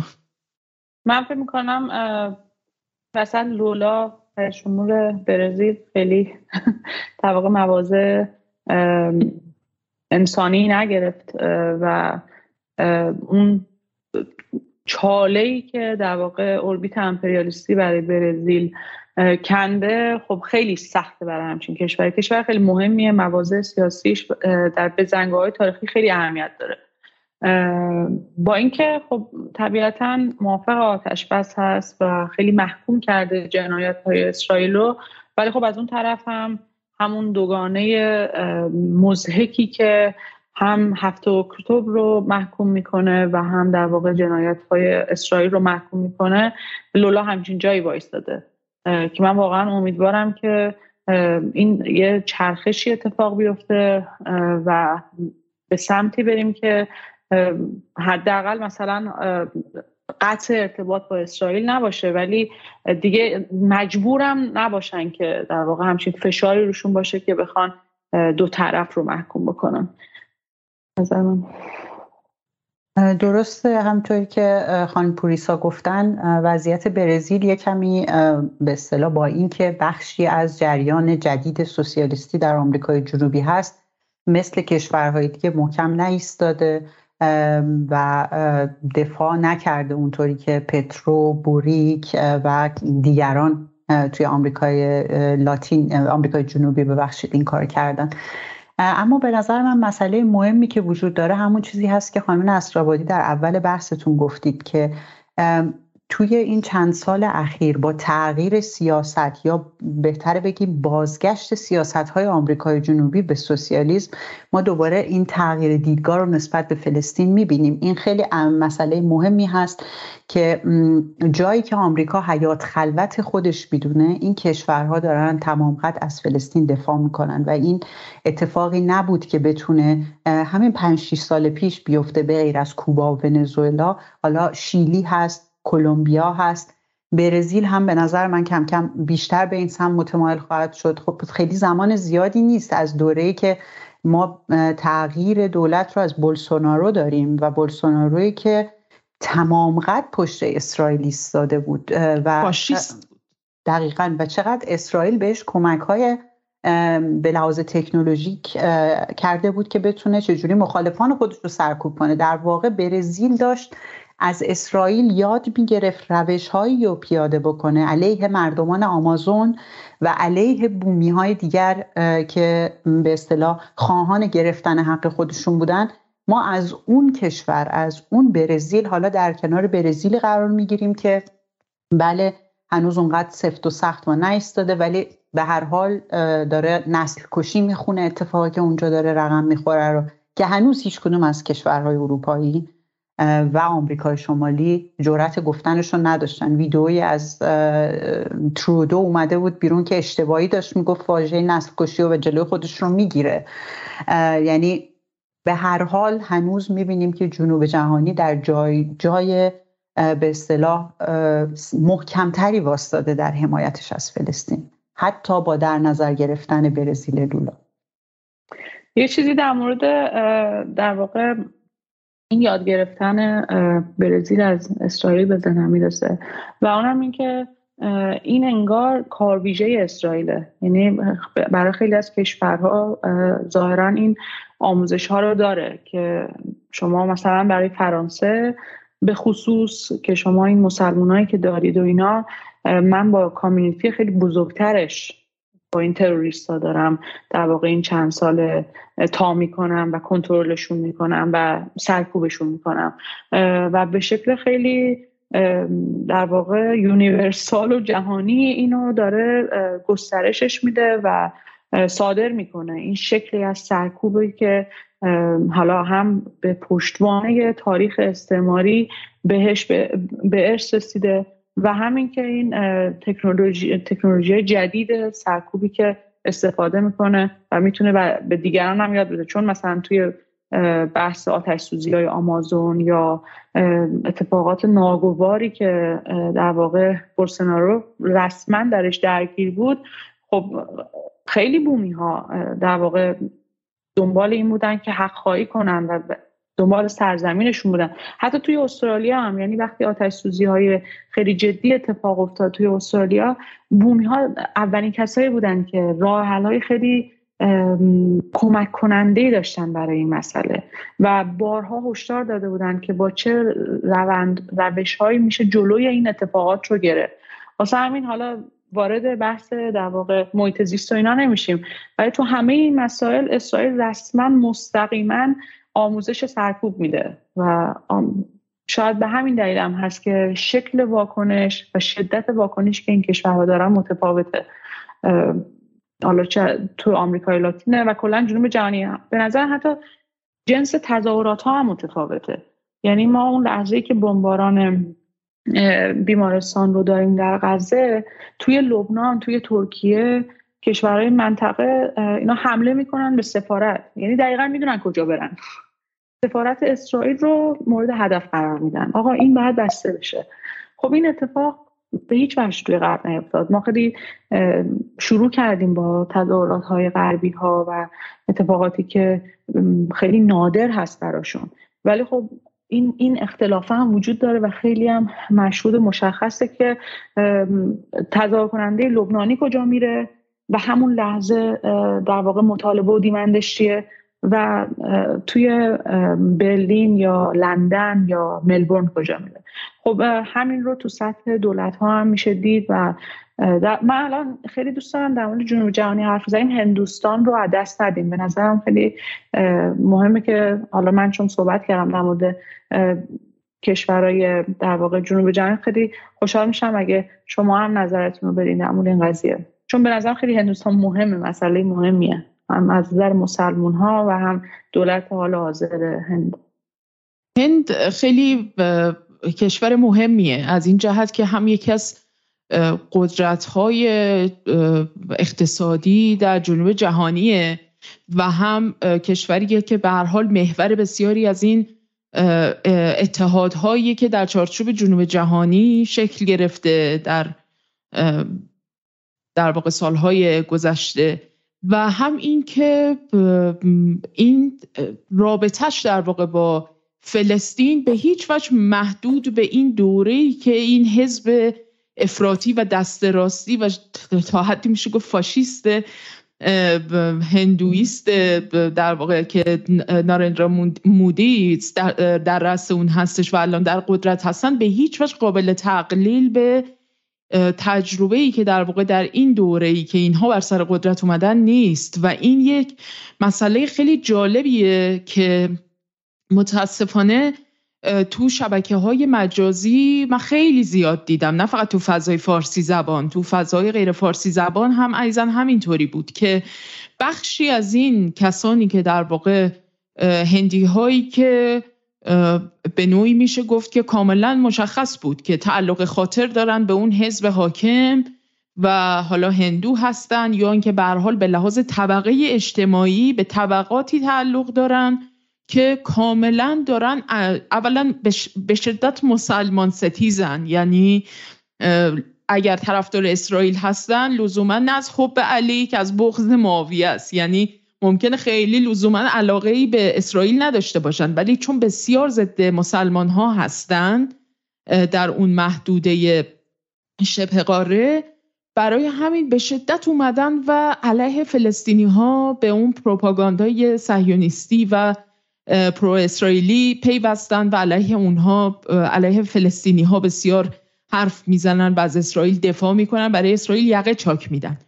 و خب خیلی ها هستن که نمی‌دونن رابطه هندوستان با فلسطین چگونه بوده با تاریخ مقاومت فلسطین. از زمانی که این سازه پادگانی استعماری نجات پرست اسرائیل تشکیل شده یعنی از 1947 و دوره ای که در واقع در چارچوب سازمان ملل به اصطلاح متحد تأسیس کشور اسرائیل مطرح میشه و به رأی گذاشته میشه هندوستان اولین کشور غیر عربیه که با اون طرح جداسازی در عراضی فلسطینی مخالفت می‌کنه و با تشکیل کشور اسرائیل و دولت اسرائیل مخالفت می‌کنه.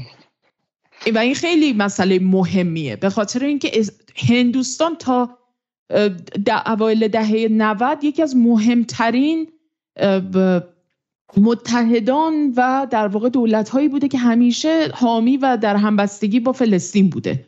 و امروز ما مثلا داریم می‌بینیم که به لطف این حزب فاشیستی که در قدرت هستش بروز جریانات در واقع دست راستی و ضد مسلمان ها و ضد فلسطینی انقدر در هندوستان به چشم میاد که همه فکر می‌کنن که مثلا کل تاریخ هندوستان و فلسطین و رابطهشون با هم دیگه به نوعی برمیگرده به یعنی در واقع قابل تقلیل به همین دوره. و خب اگر که نگاه بکنی من یه توییتی نوشته بودم و این در واقع نقشه هرم گذاشته بودم در مورد اینکه خیلی شاخص خوبی می‌تونه باشه. اینکه کدوم کشورها کدوم دولتها در واقع حماس رو به عنوان یکی از سازمانهای رزمنده فلسطینی به عنوان سازمان تروریستی دستبندیش کردن. یه نقشه ای بود که در اون در دو رنگ کاملا از هم تفکیک کرده بود که چه دولت هایی اسرائیل یعنی حماس رو در واقع به عنوان یک سازمان تروریستی به رسمیت شناختن. به رسمیت شناختن و شناسایی کردن به این معنی که تبدیل به قانونش کردن.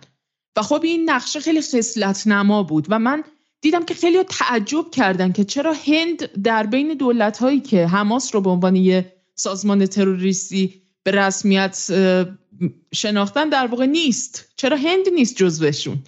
و اونجا بود که من متوجه شدم خیلی فکر می‌کنن که واقعا کل هند به عنوان یک کشور نزدیک به یک میلیارد نفر جمعیت با این همه رنگارنگی سیاسی و عقیدتی و گرایشات مختلفی که با همدیگه رقابت های بسیار خونین طبقاتی دارن هنوز در هند و بخشی از این ایالت ها اساسا در دست جریانات سیاسی که کاملا کارد و پنیرن با این حزب حاکم در هندوستان و اصلا بیخبرن. انگار بسیاری از اینکه چه تظاهرات های عظیمی اتفاق افتاده در برخی شهرها و ایالات هندوستان.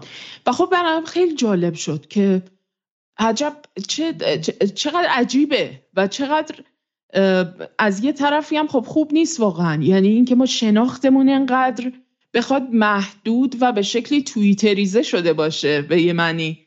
از کشورهای جنوب جهانی به خصوص کشورهای مهمی مثل هند با این سطح از تنوع سیاسی و این اهمیتی که می‌تونن داشته باشن در چارچوب این بلوک. و خب من فکر می‌کنم خانم لاریجانی در مورد اینکه هند چه نقش مهمی داشته در چارچوب در واقع اون شکل از جهان سوم گرایی اون دولت های در واقع کشورهای غیر متعهد و مثلا این یکی تمریه که مال چه سالیه؟ من نمی‌تونم درست ببینم. 1981 بله. که بله در همبستگی هندوستان و فلسطینه. و خب بله. این خیلی جالبه دیگه. دقیقا شما, شما گفتین این خیلی در واقع همبستگی هند با اسرائیل خیلی چیز جدیدیه. یعنی شما از دوره نهرو به این ور همیشه هند همبستگی داشته با مبارزات مردم فلسطین. این هم که در واقع عکسی هستش که با یاسر عرفات داره. مسئله که وجود داره اینه که حتی امروز همجور که شما گفتید اینطور که نیست کل در واقع مردم هند با مودی همراه هستن. یه گروه به اصطلاح بسیار تندرو فاشیستی هستن. و وقتی همونطور که باز شما گفتید ما داریم در مورد یک کشوری صحبت می‌کنیم که یک میلیارد و چهارصد میلیون نفر جمعیت داره. فقط تو ایالت کرالا در جنوب هند من از دوستان بخوام که نگاه کنن 35 میلیون جمعیت داره این ایالت. یعنی جمعیتش از جمعیت عربستان سعودی بیشتره. در واقع در همین ایالت هست که تظاهرات بسیار عظیمی برای فلسطین در حمایت از فلسطین انجام شده. در اینجا فکر می‌کنم یک لحظیه که عکسی اومد از تظاهراتی هست که اتحادیه مسلمانان هند اونجا برگزار کردن و صد هزار نفر آدم اومده توی این به اصطلاح برای این تظاهرات. و جالبه بدونید که این تظاهراتی که توسط اتحادیه مسلمانان هند سازماندهی و پیاده سازی شده در ایالتی هست که حاکمش حزب کمونیست هست و اینا تا حد زیادی استقلالی از حاکمیت هند دارن. حالا تاریخ خودش رو داره به شکلی از به اصطلاح حکومت مستقل دارن جا توی این ایالت.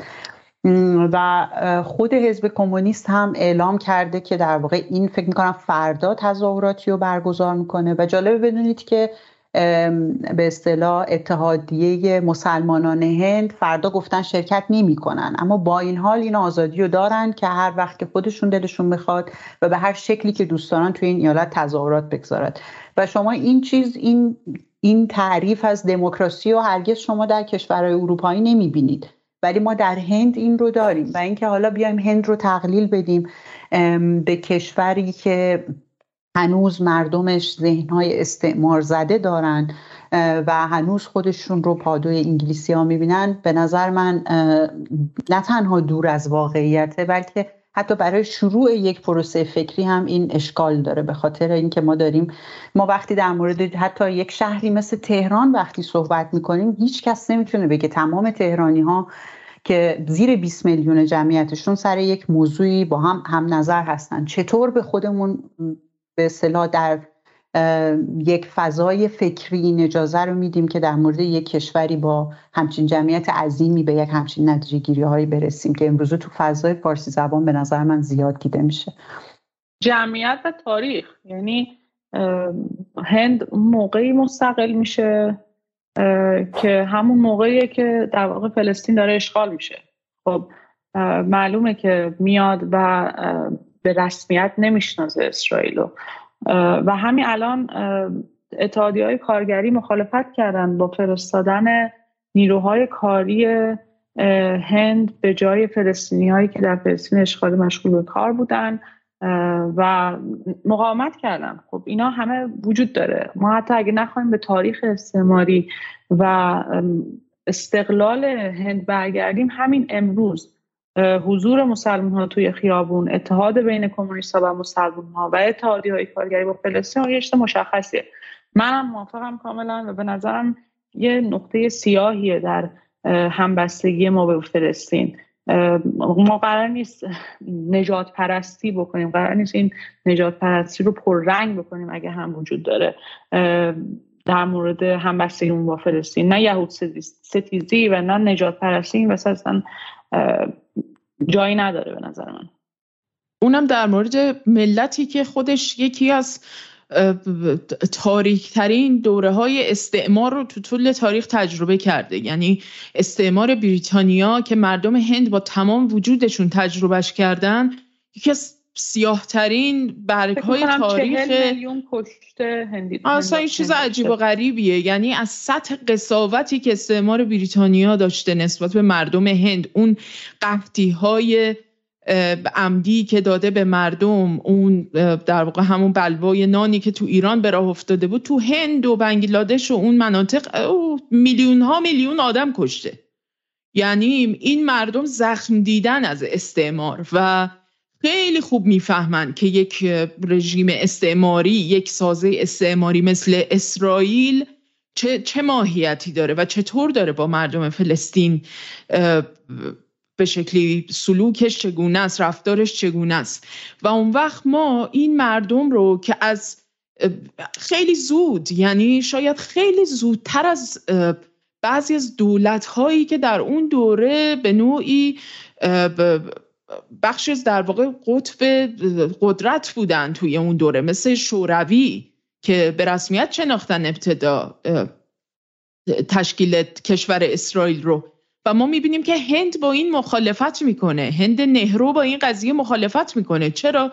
چون احتمالا نهرو خیلی دقیق تر این قضیه یعنی با اون شم ضد استعماریش تونسته به فهم دست های بریتانیا از آستین اسرائیل اومده بیرون و این رو تونسته درک بکنه. برخلاف حالا به حال خطای مهلکی که شوروی توی اون دوره مرتکب شد با به رسمیت شناختن اسرائیل که البته بسیار دوره کوتاهی هم این قضیه به, به شکلی پایدار موند و خیلی سریع روابطشون قطع شد. ولی با این حال واقعا این مردم همبستگی های خیلی عظیمی داشتن. توی همون جریان سقاره توی شکلگیری اون شکل جهان سوم گرایی جریانات غیر متحد یعنی اون جنبش غیر متحد هایی که شکل گرفته بود و رابطه ای که بین اون ناسیونالیسم مترقی عربی با باقی جریانات و دولت هایی که به شکلی علیه استعمار و علیه امپریالیسم داشتن تو اون دوره مبارزه می‌کردن. این پیونده پیوند بسیار عمیقی بوده.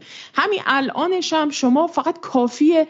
من تعجب می‌کنم واقعا گاهی از بعضی از دوستان بعضا عزیز خودمون حتی. که چون شما که دیگه به زبان انگلیسی هم مسلط هستید. حداقل برید یه جستجوی کوچیک در اینترنت انجام بدید و ببینید که چند حزب مخالف چند جریان سیاسی مخالف چند بلوک سیاسی مخالف حتی توی هند همین لحظه وجود دارن که خواهان قطع رابطه اقتصادی هند با اسرائیل هستند خواهان قطع رابطه به شکلی این خرید و فروش خرید تسلیحات از اسرائیل هستن. خیلی مسئله مهمیه و ما اینا رو نادیده می‌گیریم. این نادیده گرفته میشه و این به نظرم یه جفاییه. حتی مثلا بنگلادش هم وقتی اعلام استقلال می‌کنه اسرائیل خیلی سریع در واقع این استقلال رو به رسمیت می‌شناسه و در مقابل بنگلادش هنوز که هنوز روابطش رو با اسرائیل برقرار نکرده و اصلا به رسمیت نمی‌شناسه این کشور. با اینکه اولین کشوریه که میاد میگه بنگلادش تو به عنوان یک کشور مستقل من تو رو به رسمیت می‌شناسم که سریع بخره و سریع این کشور رو جزء اوربیت خودش کنه. ولی هنوز که هنوز اگه ما داریم در مورد هندوستان حرف می‌زنیم در هند حرف می‌زنیم خب یه در واقع استیت خیلی بزرگی از هند که بنگال هستش و حالا خیلی مرز داره با بنگلادش اونها هم جز هند هستن دیگه. بنگال ها هنوز نپذیرفتن که اسرائیل اصلا موجودیتی داره توی در واقع فلسطین اشغالی. دقیقا. به نظر من شاید چیزی که بد نباشه ما در موردش صحبت بکنیم اینه که علاوه بر این که امید داریم که مردم فلسطین بتونن سرزمین خودشون رو پس بگیرن این قصافتی که داریم توی این یه ماه اخیر می‌بینیم و متاسفانه هنوز ادامه داره شاید یه کورسوی امیدی زنده بکنه که دوباره ما اتحاد جنوب جهانی رو ببینیم. درسته که ما داریم در هند از این صحبت می‌کنیم که خب مودی حزب فاشیسته ولی ما داریم در مورد یک کشوری صحبت می‌کنیم که بر اساس معیارهای جهانی دموکراتیک ترین کشور جهانه امید به اینکه دیگر مودی در قدرت نباشه و مسئله فلسطین باعث بشه که مردم هند متحد بشن برای آوردن یک دولت به اصطلاح ضد استعماری تر و کسی که بتونه توی این مناسبات جهانی که ما امروز شاهدش هستیم در کنار جنوب جهانی قرار بگیره و بارها شما توی برنامه های جدال در مورد جهان چند قطبی و دوباره چند قطبی شدن جهان صحبت کردید و به نظر من علاوه بر اهمیت مبارزات فلسطین در خودش برای خود مردم فلسطین و برای منطقه ما برای مناسبات جهانی هم این مبارزه می‌تونه در واقع درهایی رو باز بکنه. برای داشتن جهانی متفاوت. دقیقا همینطوره. و اساسا حالا اگر که بخوایم یه جورایی یه جنبندی بخوایم از اون چیزی که صحبت کردیم تو این برنامه بخوایم ارائه بکنیم کل مسئله همبستگی با فلسطین و با مقاومت فلسطین یک امریه که کاملا یه تابعی از اون فراز و فرودهای تاریخی و سیاسی بوده که در این هشت دهه اتفاق افتاده. یعنی خود شکل گرفتن این سازه پادگانی استعماری امپریالیستی نجات پرستانه اسرائیل خودش محصول یک توازن قوای بین المللی بعد از جنگ جهانی دومه که حتی باعث میشه که یک کشوری یه دولتی مثل شوروی دچار یه خطای شناختی بشه و با توجه به فهم غلطی که از توازن قوا در اون دوره داره فکر می‌کنه که مثلا اون سرزمین فلسطینی که تحت قیمومت به نوعی استعمار بریتانیا هستش با تشکیل مثلا یک کشور اسرائیل که در کنارش هم یک کشور فلسطینی شکل بگیره و از طرفی هم با توجه به اینکه بخشی از اون کسانی که به نوعی پیشگام تشکیل اسرائیل بودن اون صهیونیست های اولیه که یک سری ایده های سوسیالیستی ظاهرا داشتن می‌تونن مثلا به شکلی تحت هژمونی شوروی قرار بگیرن و این از منظر توازن قوایی که برقرار میشه توی این منطقه می‌تونه به نفع مثلا خلقها یا مردمان اون منطقه باشه که کاملا درک غلطی از جنبش صهیونیسم و روی کردیه که در واقع استعمار بریتانیا داشته. یعنی اینکه شما نادیده بگیری اینکه در واقع مبارزه فلسطینیان به پیش از تشکیل کشور اسرائیل برمیگرده. یعنی از زمانی که اعلامیه بالفور میاد بیرون در 1917 در تمام دهه 20 و 30 و نیمه ای از دهه چهل میلادی فلسطینیان داشتن علیه استعمار بریتانیا می جنگیدن یعنی اون موقع هنوز بحث تشکیل اسرائیل هم به اون معنی وجود نداشته. ولی مبارزه فلسطینی علیه استعمار وجود داشته.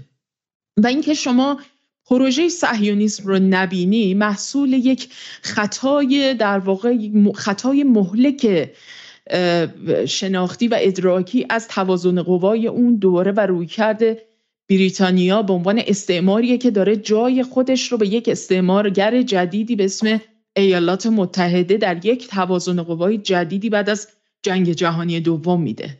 و اون وقت شما می‌بینید که توی اون فضای دو قطبی یعنی اون جهان دو قطبی که شکل گرفته بعد از جنگ جهانی دوم در اون دورانی که مبارزات ضد استعماری نهزت های آزادی بخش و رهایی بخش از آمریکای جنوبی و آفریقا تا آسیا تا منطقه ما در غرب آسیا تا شرق آسیا. همینجور ادامه داره و به اشکال مختلف دارن اینها.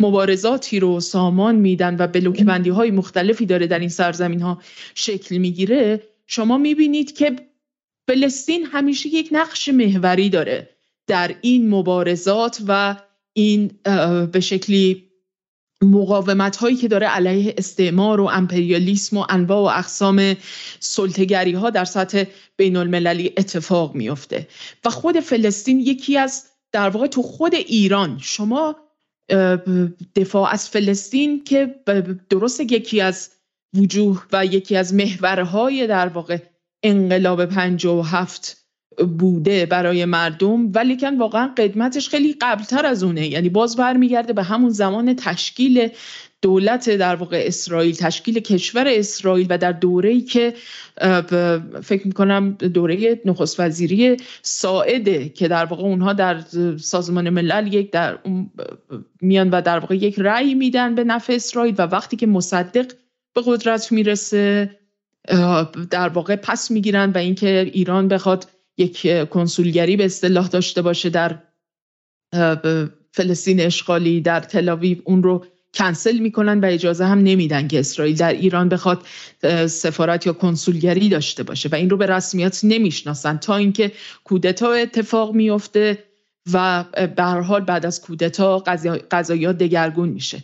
اما چیزی که خیلی مهمه اینه که در واقع این پیوندها همیشه برقرار بوده و بعد از اینکه جهان دو قطبی اندکی بعد از در واقع انقلابی که در ایران رخ میده و به شکلی چهره غرب آسیا رو هم دگرگون می‌کنه و الهام بخش میشه برای بسیاری از مردمان در سرزمین های مختلف می‌بینیم که در واقع اتفاقی که میفته اینه که از اواخر دهه 80 میلادی و اوایل دهه 90 میلادی و بعد از فروپاشی اتحاد جماهیر شوروی انکشاف یک نظم تک قطبی نظمی که در اون اون ابرقدرت شوروی و اون بلوک سوسیالیستی کاملا حذف شده به محاق رفته و یک قدرت بلا منازه به نام ایالات متحده در رأس یک بلوک امپریالیستی ترانس آتلانتیکی شامل تمام متحدان اروپاییش از انگلیس تا کشورهایی که الان در چارچوب اتحادیه اروپا هستند. تا استرالیا تا ژاپن میاد و در واقع این مجموعه رو رهبری می‌کنه و این نظم هنوز که هنوزه علا رقم این که چرخش های قابل توجهی داریم در این نظم بین المللی حس می‌کنیم و این نظم دو قطبی داره دگرگون میشه و کاملا نشانه هاشه به خصوص از زمان شروع جنگ اوکراین آشکار شده در مقابل چشم همگان. این نظم تک قطبی باعث میشه که بسیاری از اون دولت ها و گروه های سیاسی جریانات سیاسی که به شکل سنتی همبستگی داشتن با فلسطین و خودشون رو متحد جدایی ناپذیر مبارزات و مقاومت فلسطین می‌دونستن به نوعی از اون وضعیت قبلی کم فاصله بگیرن مجبور بشن که به اون نظمی که داره از سمت واشنگتن در واقع بهشون تحمیل میشه برای اینکه بتونن به حیات اقتصادی خودشون ادامه بدن گرفتار تحریم نشن. آماج در واقع حملات و دخالت های نظامی و کودتاها و غیر قرار نگیرن میان و در واقع به شکل دیپلماتیک روابطی رو با اسرائیل برقرار می‌کنن و بعضی از این روابط بسیار گسترده هم میشه.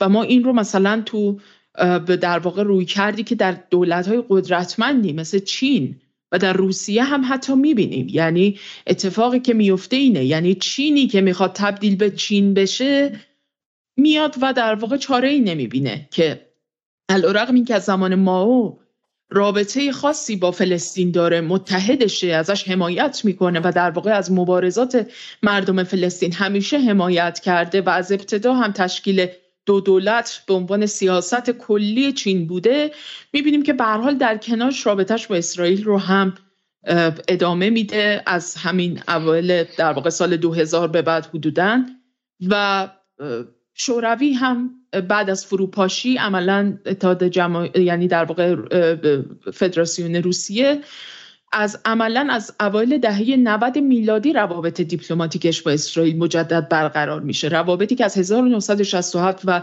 جنگ شیش روزه کاملا قطع شده بود و تبدیل به یک دشمنی آشکار شده بود و پیش از اون هم رابطه بسیار سرد و در واقع بدون هیچ گونه تعاملی بود از اوایل دهه پنجاه میلادی. و خب می‌بینیم که برها روسیه هم در یک دوره برای با توجه به فهمی که از توازن قوا توی منطقه ما داره یک دهه بعد از به قدرت رسیدن پوتین عملا همچنان رابطش با اسرائیل رابطه به نسبت نزدیکیه. ولی پوتینی که امروز می‌بینیم پوتین سال 2007 به قبل نیست. حتی پوتین سال 2014 2015 هم نیست.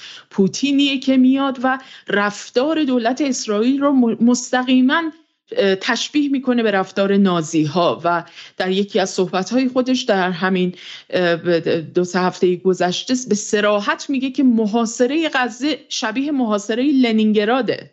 و این یعنی اینکه ارتش اسرائیل رو داره به ارتش در واقع نازی ها تشبیه می‌کنه و این چیزی نیستش که ما پیش از این دیده باشیم. یعنی دست کم از دو سال پیش به این طرف سراحت این دولت ها هم به وضوح بیشتر شده. یه چیزی اینجا نکته بزنم می‌رسه. حتما حتما بله.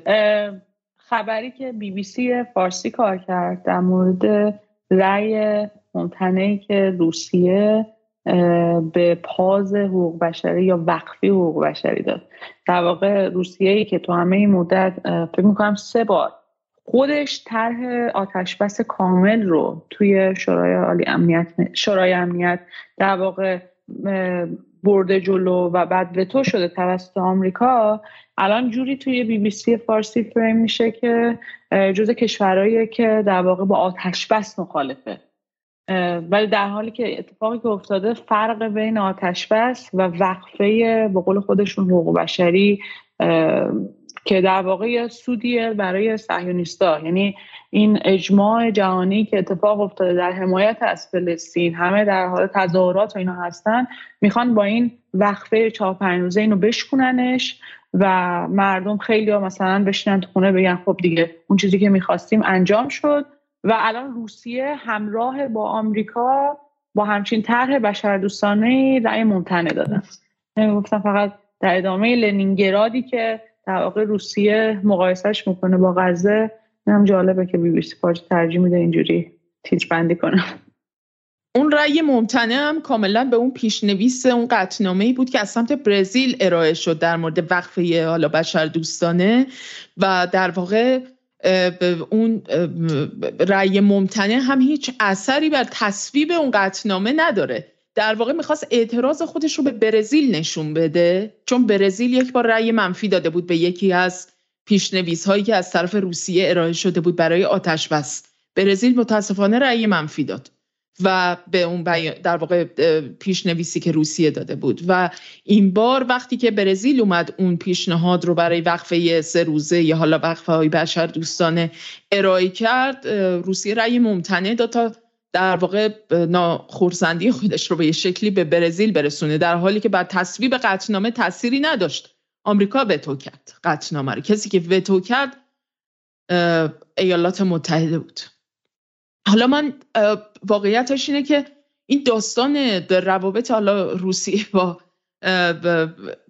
در واقع روی کردشون نسبت به این دولت یا کشور یهودی و اینها خیلی ابعاد جالبی داره که من فکر می‌کنم حالا دیگه نمی‌رسیم توی این برنامه بهش برسیم چون شاید خیلی ها ندونن ولی ما در روسیه در دهه 20 میلادی عملا روسیه یعنی اتحاد جماهیر شوروی شکل گرفته بود در اون برهه و اونها یکی از ایالتهای شرقی خودشون رو در واقع تبدیل کردن به یک ایالت خودمختار یهودی. یعنی یک جویش اتونوموس اوبلاست اصطلاحا بهش می‌گفتن که مخففش مثلا می‌شد جی جی ای او یه همچین چیزی. جی ای او بهش می‌گفتن که این ایالت در کنار در واقع اسرائیلی که بعدا تشکیل شد تنها واحد سرزمینیه که به لحاظ حقوقی حق حاکمیت بر سرزمین رو به یهودیان داده. یعنی روز یعنی شوروی پیش از تشکیل کشور اسرائیل اون ایالت رو در واقع در اختیار یهودیان گذاشته بود. اون موقع یک 25 درصد یا 25 تا 30 درصد جمعیت اون ایالت یهودی بودن و قرار بود که در واقع عده بیشتری از یهودیان به خصوص از دهه سی میلادی و رشد نازیسم در اروپا و اینکه یهودی ها احساس ناامنی و خطر می‌کردن در واقع تشویقشون می‌کردن که به اون ایالت برن و در اونجا زندگی بکنن و اونجا در واقع یک واحد سرزمینی خودشون رو داشته باشن.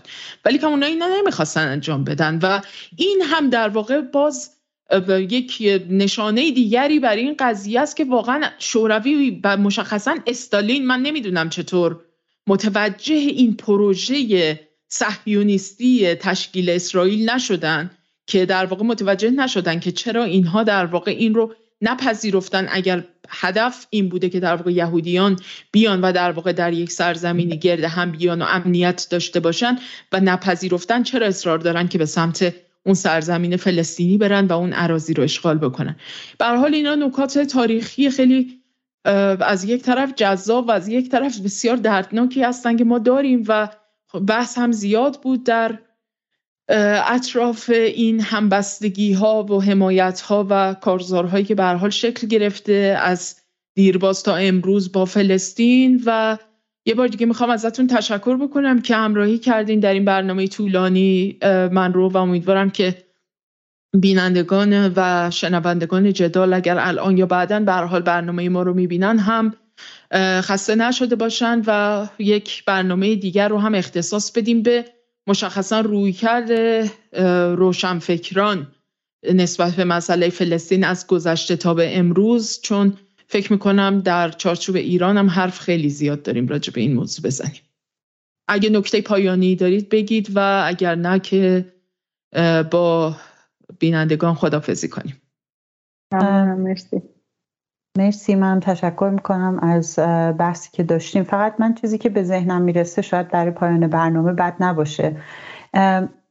خیلی موزگیری ها سریح تر شده خیلی روشن شده که کیا کجا وامیستن. ما توی این برنامه صحبت کردیم از استرالیا اروپا تا آمریکا و در واقع غرب چیزی که بهش میگیم غرب و همینطور جنوب جهانی. و دیدیم چه سطوح متفاوتی از همبستگی وجود داره. درسته که در لندن 500 هزار نفر به تظاهرات میان و خودش امید بخشه که اینها خواستار آتش بست هستن از دولت هاشون که به حرف مردمشون روشنفکراشون دانشگاهیاشون بهایی نمیدن. اما اون چیزی که در واقع در جریانه و به نظر من شاید برای مخاطب های جدال جالب باشه اون اتفاقی که در جنوب در حال رخ دادن هست با این کشداری که این یک ماه اخیر شاهدش بودیم. اتحادهایی در حال شکل گرفتن تغییر موازی داریم. می‌بینیم که بسیار متفاوت از آنچه هست که در غرب داره رخ میده. باید دید مثلا بریکس چه می‌کنه با این اختلاف در واقع دیدگاهی که دارن نسبت به مسئله. ما دیدیم در کشورهای عرب و مسلمان چقدر این اختلاف این شکاف وجود داشت. چه اعتلاف های شکل خواهد گرفت؟ و این برای مقاومت مردم فلسطین و به طور کلی مقاومت در غرب آسیا علیه امپریالیسم و استعمار چه معنایی داره؟